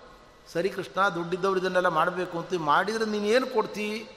ಅದಕ್ಕೆ ಕೃಷ್ಣ ಹೇಳ್ತಾನೆ, ಪ್ರತಿಷ್ಠೆಯ ಸಾರ್ವಭೌಮಂ. ಯಾರು ಮಂದಿರವನ್ನು ಪ್ರತಿಷ್ಠೆ ಮಾಡಿ ಕಟ್ಟಿಸಿ ಅದರ ಒಳಗೆ ದೇವರನ್ನು ಕೂಡಿಸ್ತಾ ಇದ್ದಾನೆ, ದೇವರ ಪ್ರತಿಷ್ಠಾಪನೆಯನ್ನು ಮಾಡಿಸ್ತಾ ಇದ್ದಾನೆ, ಅವನನ್ನು ಸಾರ್ವಭೌಮನನ್ನಾಗಿ ಮಾಡ್ತೇನೆ ಅಂತಾನೆ ದೇವರು. ದೇವಮಂದಿರ ಕಟ್ಟಿದ ವ್ಯಕ್ತಿಗೆ ಭುವನತ್ರಯಂ ಮೂರು ಲೋಕಗಳ ಒಡೆತನವನ್ನು ಕೊಡ್ತೇನೆ. ಪೂಜಾದಿಗಳ ವ್ಯವಸ್ಥೆ ಮಾಡಿರತಕ್ಕಂಥ ವ್ಯಕ್ತಿಗೆ ಬ್ರಹ್ಮಲೋಕವನ್ನು ಕೊಡ್ತೇನೆ. ಮೂರು ಮಾಡಿದರೆ ಮಂದಿರವನ್ನು ಕಟ್ಟಿಸಿ, ಪ್ರತಿಮೆಯ ಪ್ರತಿಷ್ಠಾಪನೆಯನ್ನು ಮಾಡಿ, ಆ ಪ್ರತಿಮೆಯ ಪೂಜೆಗೆ ಬೇಕಾಗಿರ್ತಕ್ಕಂಥ ಜಮೀನು, ಉದ್ಯಾನ ಎಲ್ಲವನ್ನೂ ವ್ಯವಸ್ಥೆ ಮಾಡಿರ್ತಕ್ಕಂಥ ವ್ಯಕ್ತಿಗೆ ನನ್ನನ್ನೇ ಕೊಟ್ಟು ಬಿಡ್ತೇನೆ ಅಂತಾನೆ ದೇವರು. ಎಷ್ಟು ಕರುಣೆಯನ್ನು ತೋರಿದ್ದಾನೆ ನೋಡಿ. ಹೌದು ಸ್ವಾಮಿ, ಇದೆಲ್ಲವೂ ಕೂಡ ಉಳ್ಳವರಿಗಾಯಿತು. ನಮ್ಮಂಥವರಿಗೆ ಸಾಮಾನ್ಯ ಮಾನವರಿಗೆ ಮಧ್ಯಮ ವರ್ಗದವರಿಗೆ ಗತಿ ಏನು ಅಂದರೆ ಶ್ರೀಮದ್ ಆಚಾರ್ಯ ಹೇಳಿದರು, ನೀವು ಮಂದಿರ ಕಟ್ಟಿಸ್ಲಿಕ್ಕೂ ಹೋಗಬೇಡಿ ಪ್ರತಿಷ್ಠಾಪನೆಯೂ ಮಾಡಬೇಡಿ. ಉದ್ಯಾನ ಕಟ್ಟಿಸ್ಲಿಕ್ಕೂ ಹೋಗಬೇಡಿ. ನಾವು ರಚನೆ ಮಾಡಿದ ಸರ್ವಮೂಲ ಗ್ರಂಥಗಳನ್ನು ಶ್ರದ್ಧೆಯಿಂದ ನೀವು ಪಾರಾಯಣ ಮಾಡಿದರೆ, ಬರೆದರೆ ಗಂಗಾ ತೀರದಲ್ಲಿ ವಿಷ್ಣು ಮಂದಿರವನ್ನು ನಿರ್ಮಾಣ ಮಾಡಿದರೆ ಏನು ಫಲ ಬರಬೇಕು? ಅಂಥ ದಿವ್ಯವಾದ ಫಲ ನಿಮಗೆ ಬರ್ತದೆ ಅಂತ ಆಚಾರ್ಯ ಹೇಳಿದರು. ತಿಳಿದವರಿಗೆ ಸಾಧನೆ ಸರಳ. ದುಡ್ಡಿದ್ದವರು ಅದನ್ನು ಮಾಡಲಿ. ನಾವು ದುಡ್ಡು ಇಲ್ಲದವರು ನಾವು ಮಾಡಬಹುದಾದ ಸರಳ ಸಾಧನೆಯನ್ನು ಗಾಂಗಮಂಗಲ ತರಂಗಭಂಗದ ಪ್ರಾಂತ ಸುಶ್ರೀ ಹರಿವೇಶ್ಮಕೃತ್ ಸಮಃ ಯದ್ಗತೈಕತಮವರ್ಣ ಲೇಖಕ ಸತ್ಯತೀರ್ಥಯ್ಯ ಭಾಷ್ಯ ಮಾಲಿಕತ ಭಾಷ್ಯದ ಒಂದು ಅಕ್ಷರವನ್ನು ನಾವು ನಮ್ಮ ಯೋಗ್ಯತೆಗೆ ಅನುಗುಣವಾಗಿ ತಿಳಿದು ಬರೆದರೆ ಗಂಗಾ ತೀರದಲ್ಲಿ ವಿಷ್ಣು ಮಂದಿರವನ್ನು ಕಟ್ಟಿಸಿದರೆ ಏನು ಪುಣ್ಯ ಬರಬೇಕು? ಅಂಥ ಮಹಾಪುಣ್ಯ ಇದೆ. ಆದ್ದರಿಂದ ಕೋಟಿಗಟ್ಟಲೆ ದುಡ್ಡಿನ ನಿವೇಶನವನ್ನು ಕೊಳ್ಳುವ ಅವಶ್ಯಕತೆಯೂ ಇಲ್ಲ, ಮಂದಿರ ಕಟ್ಟಿಸಬೇಕಾಗಿಲ್ಲ, ಪೂಜಾ ವ್ಯವಸ್ಥೆ ಮಾಡಬೇಕಾಗಿಲ್ಲ. ನಾವು ಹರಿ ಸರ್ವೋತ್ತಮ ಮತ್ತು ಪ್ರತಿಪಾದಕವಾದ ಶಾಸ್ತ್ರವನ್ನು ಅಧ್ಯಯನ ಮಾಡಿದರೆ ಪಾರಾಯಣ ಮಾಡಿದರೆ, ಬರೆದರೆ ಅದರಿಂದ ನಮಗೆ ಹರಿಯ ಅನುಗ್ರಹ ಉಂಟಾಗ್ತದೆ ಎಂಬತಕ್ಕಂಥ ಪ್ರಮೇಯವನ್ನು ಇದೆಲ್ಲ ನಾವು ಅನುಸಂಧಾನ ಮಾಡಬೇಕು. ಹೀಗೆ ಪರಮಾತ್ಮ ಉದ್ಧವನನ್ನ ನಿಮಿತ್ತವನ್ನು ಇಟ್ಕೊಂಡು ನಮಗೆ ಸಾಕಷ್ಟು ತತ್ವಗಳ ಉಪದೇಶವನ್ನು ಮಾಡಿದ್ದಾನೆ. ಕೊನೆಗೆ ಉದ್ಧವನಿಗೆ ಹೇಳ್ತಾ ಇದ್ದಾನೆ, ಏನಪ್ಪ ಇನ್ನೇನಾರು ಸಂಶಯ ಉಂಟು ಕೇಳಲಿಕ್ಕೆ ಉಂಟು ಅಂತ ಕೇಳಿದ. ಇನ್ನೇನೂ ಸಂಶಯ ಇಲ್ಲ ನನಗೆ, ಅನುಗ್ರಹ ಆಗಿದೆ ನನಗೆ. ನಿನ್ನ ದಯದಿಂದ ನಿನ್ನ ನಿನ್ನ ಆದೇಶದಂತೆ ನಾನು ಬದರಿಕಾಶ್ರಮಕ್ಕೆ ಹೋಗಿ ಅಲ್ಲಿ ಪಾಠ ಪೂಜನೆ ಮಾಡಿಕೊಂಡಿರ್ತೇನೆ ಅಂತ ಉದ್ಧವನನ್ನು ಬೀಳ್ಕೊಟ್ಟಿದ್ದಾನೆ. ಪರಮಾತ್ಮ ಹೇಳ್ತಾ ಇದ್ದಾನೆ, ನೋಡು, ಬದರಿಕಾಶ್ರಮದಲ್ಲಿ ಇರಬೇಕು ಅಲಕನಂದ ದರ್ಶನ ಮಾಡು. ಈಕ್ಷಯ ಅಲಕನಂದಾಯ ವಿಧೂತಾಶೇಷ ಕಲ್ಮಶಃ ಅಲಕನಂದ ದರ್ಶನ ಮಾತ್ರದಿಂದಲೇ ಪಾಪಗಳು ಹೋಗ್ತದೆ. ಸ್ನಾನ ಮಾಡಿದರಂತೂ ಹೇಳಲಿಕ್ಕೆ ಸಾಧ್ಯ ಇಲ್ಲ. ಅಂಥ ಪರಮ ಪಾವನವಾದ ಮಲಿನವಾಗದ ಗಂಗೆ ಅದು. ಮುಂದೆ ಹರಿದ್ವಾರಕ್ಕೆ ಬಂದಾಗ ಮಲಿನ ಆಗ್ತಾಳೆ ಗಂಗೆ. ಪಟ್ಟಣಕ್ಕೆ ಬಂದಾಗ ನಿಜವಾಗಿ ನಿಮಗೆ ನರನಾರಾಯಣ ಆಶ್ರಮದಲ್ಲಿ ನೀವು ನೇರವಾಗಿ ಬದರಿಕಾಶ್ರಮದಲ್ಲಿರುವ ಗಂಗೆ ನಿರ್ಮಲವಾಗಿರ್ತಾಳೆ. ಅಂಥ ಗಂಗೆಯಲ್ಲಿ ಸ್ನಾನ ಮಾಡಿದರೆ ಎಲ್ಲ ಪಾಪಗಳು ಹೋಗ್ತವೆ. ದರ್ಶನ ಮಾತ್ರದಿಂದಲೇ ಪಾಪಗಳು ಹೋಗ್ತವೆ. ಅಂಥ ಗಂಗಾ ತೀರದಲ್ಲಿ ಇದ್ದುಕೊಂಡು ಅನುಷ್ಠಾನವನ್ನು ಮಾಡುವಂಥ ಉದ್ಧವನು ಹೇಳ್ತಾ ಇದ್ದಾನೆ.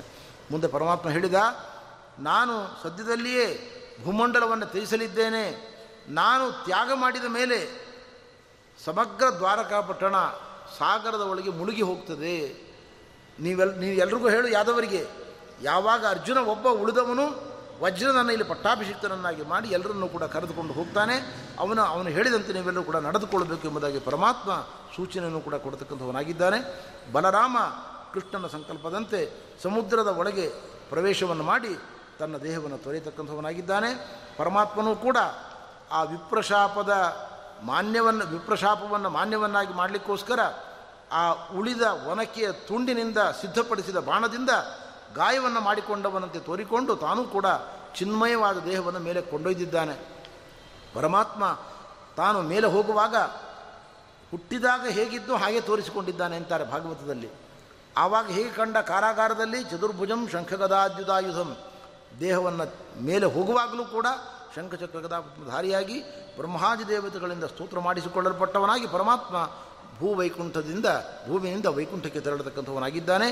ಹೀಗೆ ಪರಮಾತ್ಮನ ಮಂಗಲ ಕಥೆಯನ್ನು ಶುಕಮನುಗಳು ನಿರೂಪಣೆ ಮಾಡಿ ಇಂಥ ಪರಮಾತ್ಮನ ಕಥೆಯನ್ನು ಯಾರು ಹೇಳ್ತಾ ಇದ್ದಾರೆ, ಯಾರು ಕೇಳ್ತಾ ಇದ್ದಾರೆ, ಭಕ್ತಿಂ ಪರಂ ಪರಮಹಂಸಗತೋ ಲಭೇತ. ಭಗವಂತನಲ್ಲಿ ನಿರ್ಮಲವಾದ ಭಕ್ತಿಯನ್ನು ಪಡೆದುಕೊಳ್ತಾರೆ ಎಂಬುದಾಗಿ ನಿರೂಪಣೆ ಮಾಡಿದ್ದಾರೆ. ಈಗ ಪೂರ್ಣಪ್ರಜ್ಞೆ ವಿದ್ಯಾಪೀಠದಲ್ಲಿ ಕಾರ್ಯಕ್ರಮ ಇರೋಣದರಿಂದ ನಾನು ಈ ಕಾರ್ಯಕ್ರಮವನ್ನು ಇಲ್ಲಿಗೆ ಮುಕ್ತಾಯ ಮಾಡ್ತಾ ಇದ್ದೇನೆ. ನಾಳೆ ದಿವಸ ಸ್ವಾಮಿಗಳವರ ಆದೇಶದಂತೆ ಹತ್ತು ಗಂಟೆಗೆ ಬೆಳಿಗ್ಗೆ ಸ್ವಾಮಿಗಳ ಪೂಜೆ ಬೇಗ ಆಗ್ತದೆ ನಾಳೆ ದಿವಸ. ಹತ್ತು ಗಂಟೆಯಿಂದ ಹನ್ನೊಂದು ಗಂಟೆವರೆಗೆ ಈ ಪ್ರವಚನ ಕಾರ್ಯಕ್ರಮ ಇರ್ತದೆ. ಇದಿಷ್ಟು ನಾಳೆಯ ಕಾರ್ಯಕ್ರಮದ ಬಗ್ಗೆ. ಬೆಳಿಗ್ಗೆ ಬೇಗ ಶ್ರೀಗಳವರ ಪೂಜಾ ಕಾರ್ಯಕ್ರಮ ಅಂತ ಕೇಳಿದ್ದೇನೆ. ಹಾಗೆ ಅಲ್ವ ವ್ಯವಸ್ಥೆ? ಬೆಳಿಗ್ಗೆ ಏಳು ಗಂಟೆಗೆ, ಬೆಳಿಗ್ಗೆ ಸ್ವಾಮಿಗಳವರ ಪೂಜೆ ಏಳು ಗಂಟೆಗೆ ನಾಳೆ ದಿವಸ. ಏಳರಿಂದ ಎಂಟೂವರೆ, ಒಂಬತ್ತು ಗಂಟೆವರೆಗೆ ಪೂಜೆ, ಹತ್ತು ಗಂಟೆಯಿಂದ ಹನ್ನೊಂದು ಗಂಟೆವರೆಗೆ ಪ್ರವಚನ, ಆಮೇಲೆ ಮಧ್ಯಾಹ್ನದ ಪ್ರಸಾದ ಕಾರ್ಯಕ್ರಮಗಳು ಇರ್ತವೆ. ಶ್ರೀಕೃಷ್ಣ ಅರ್ಪಣ ಮಸ್ತು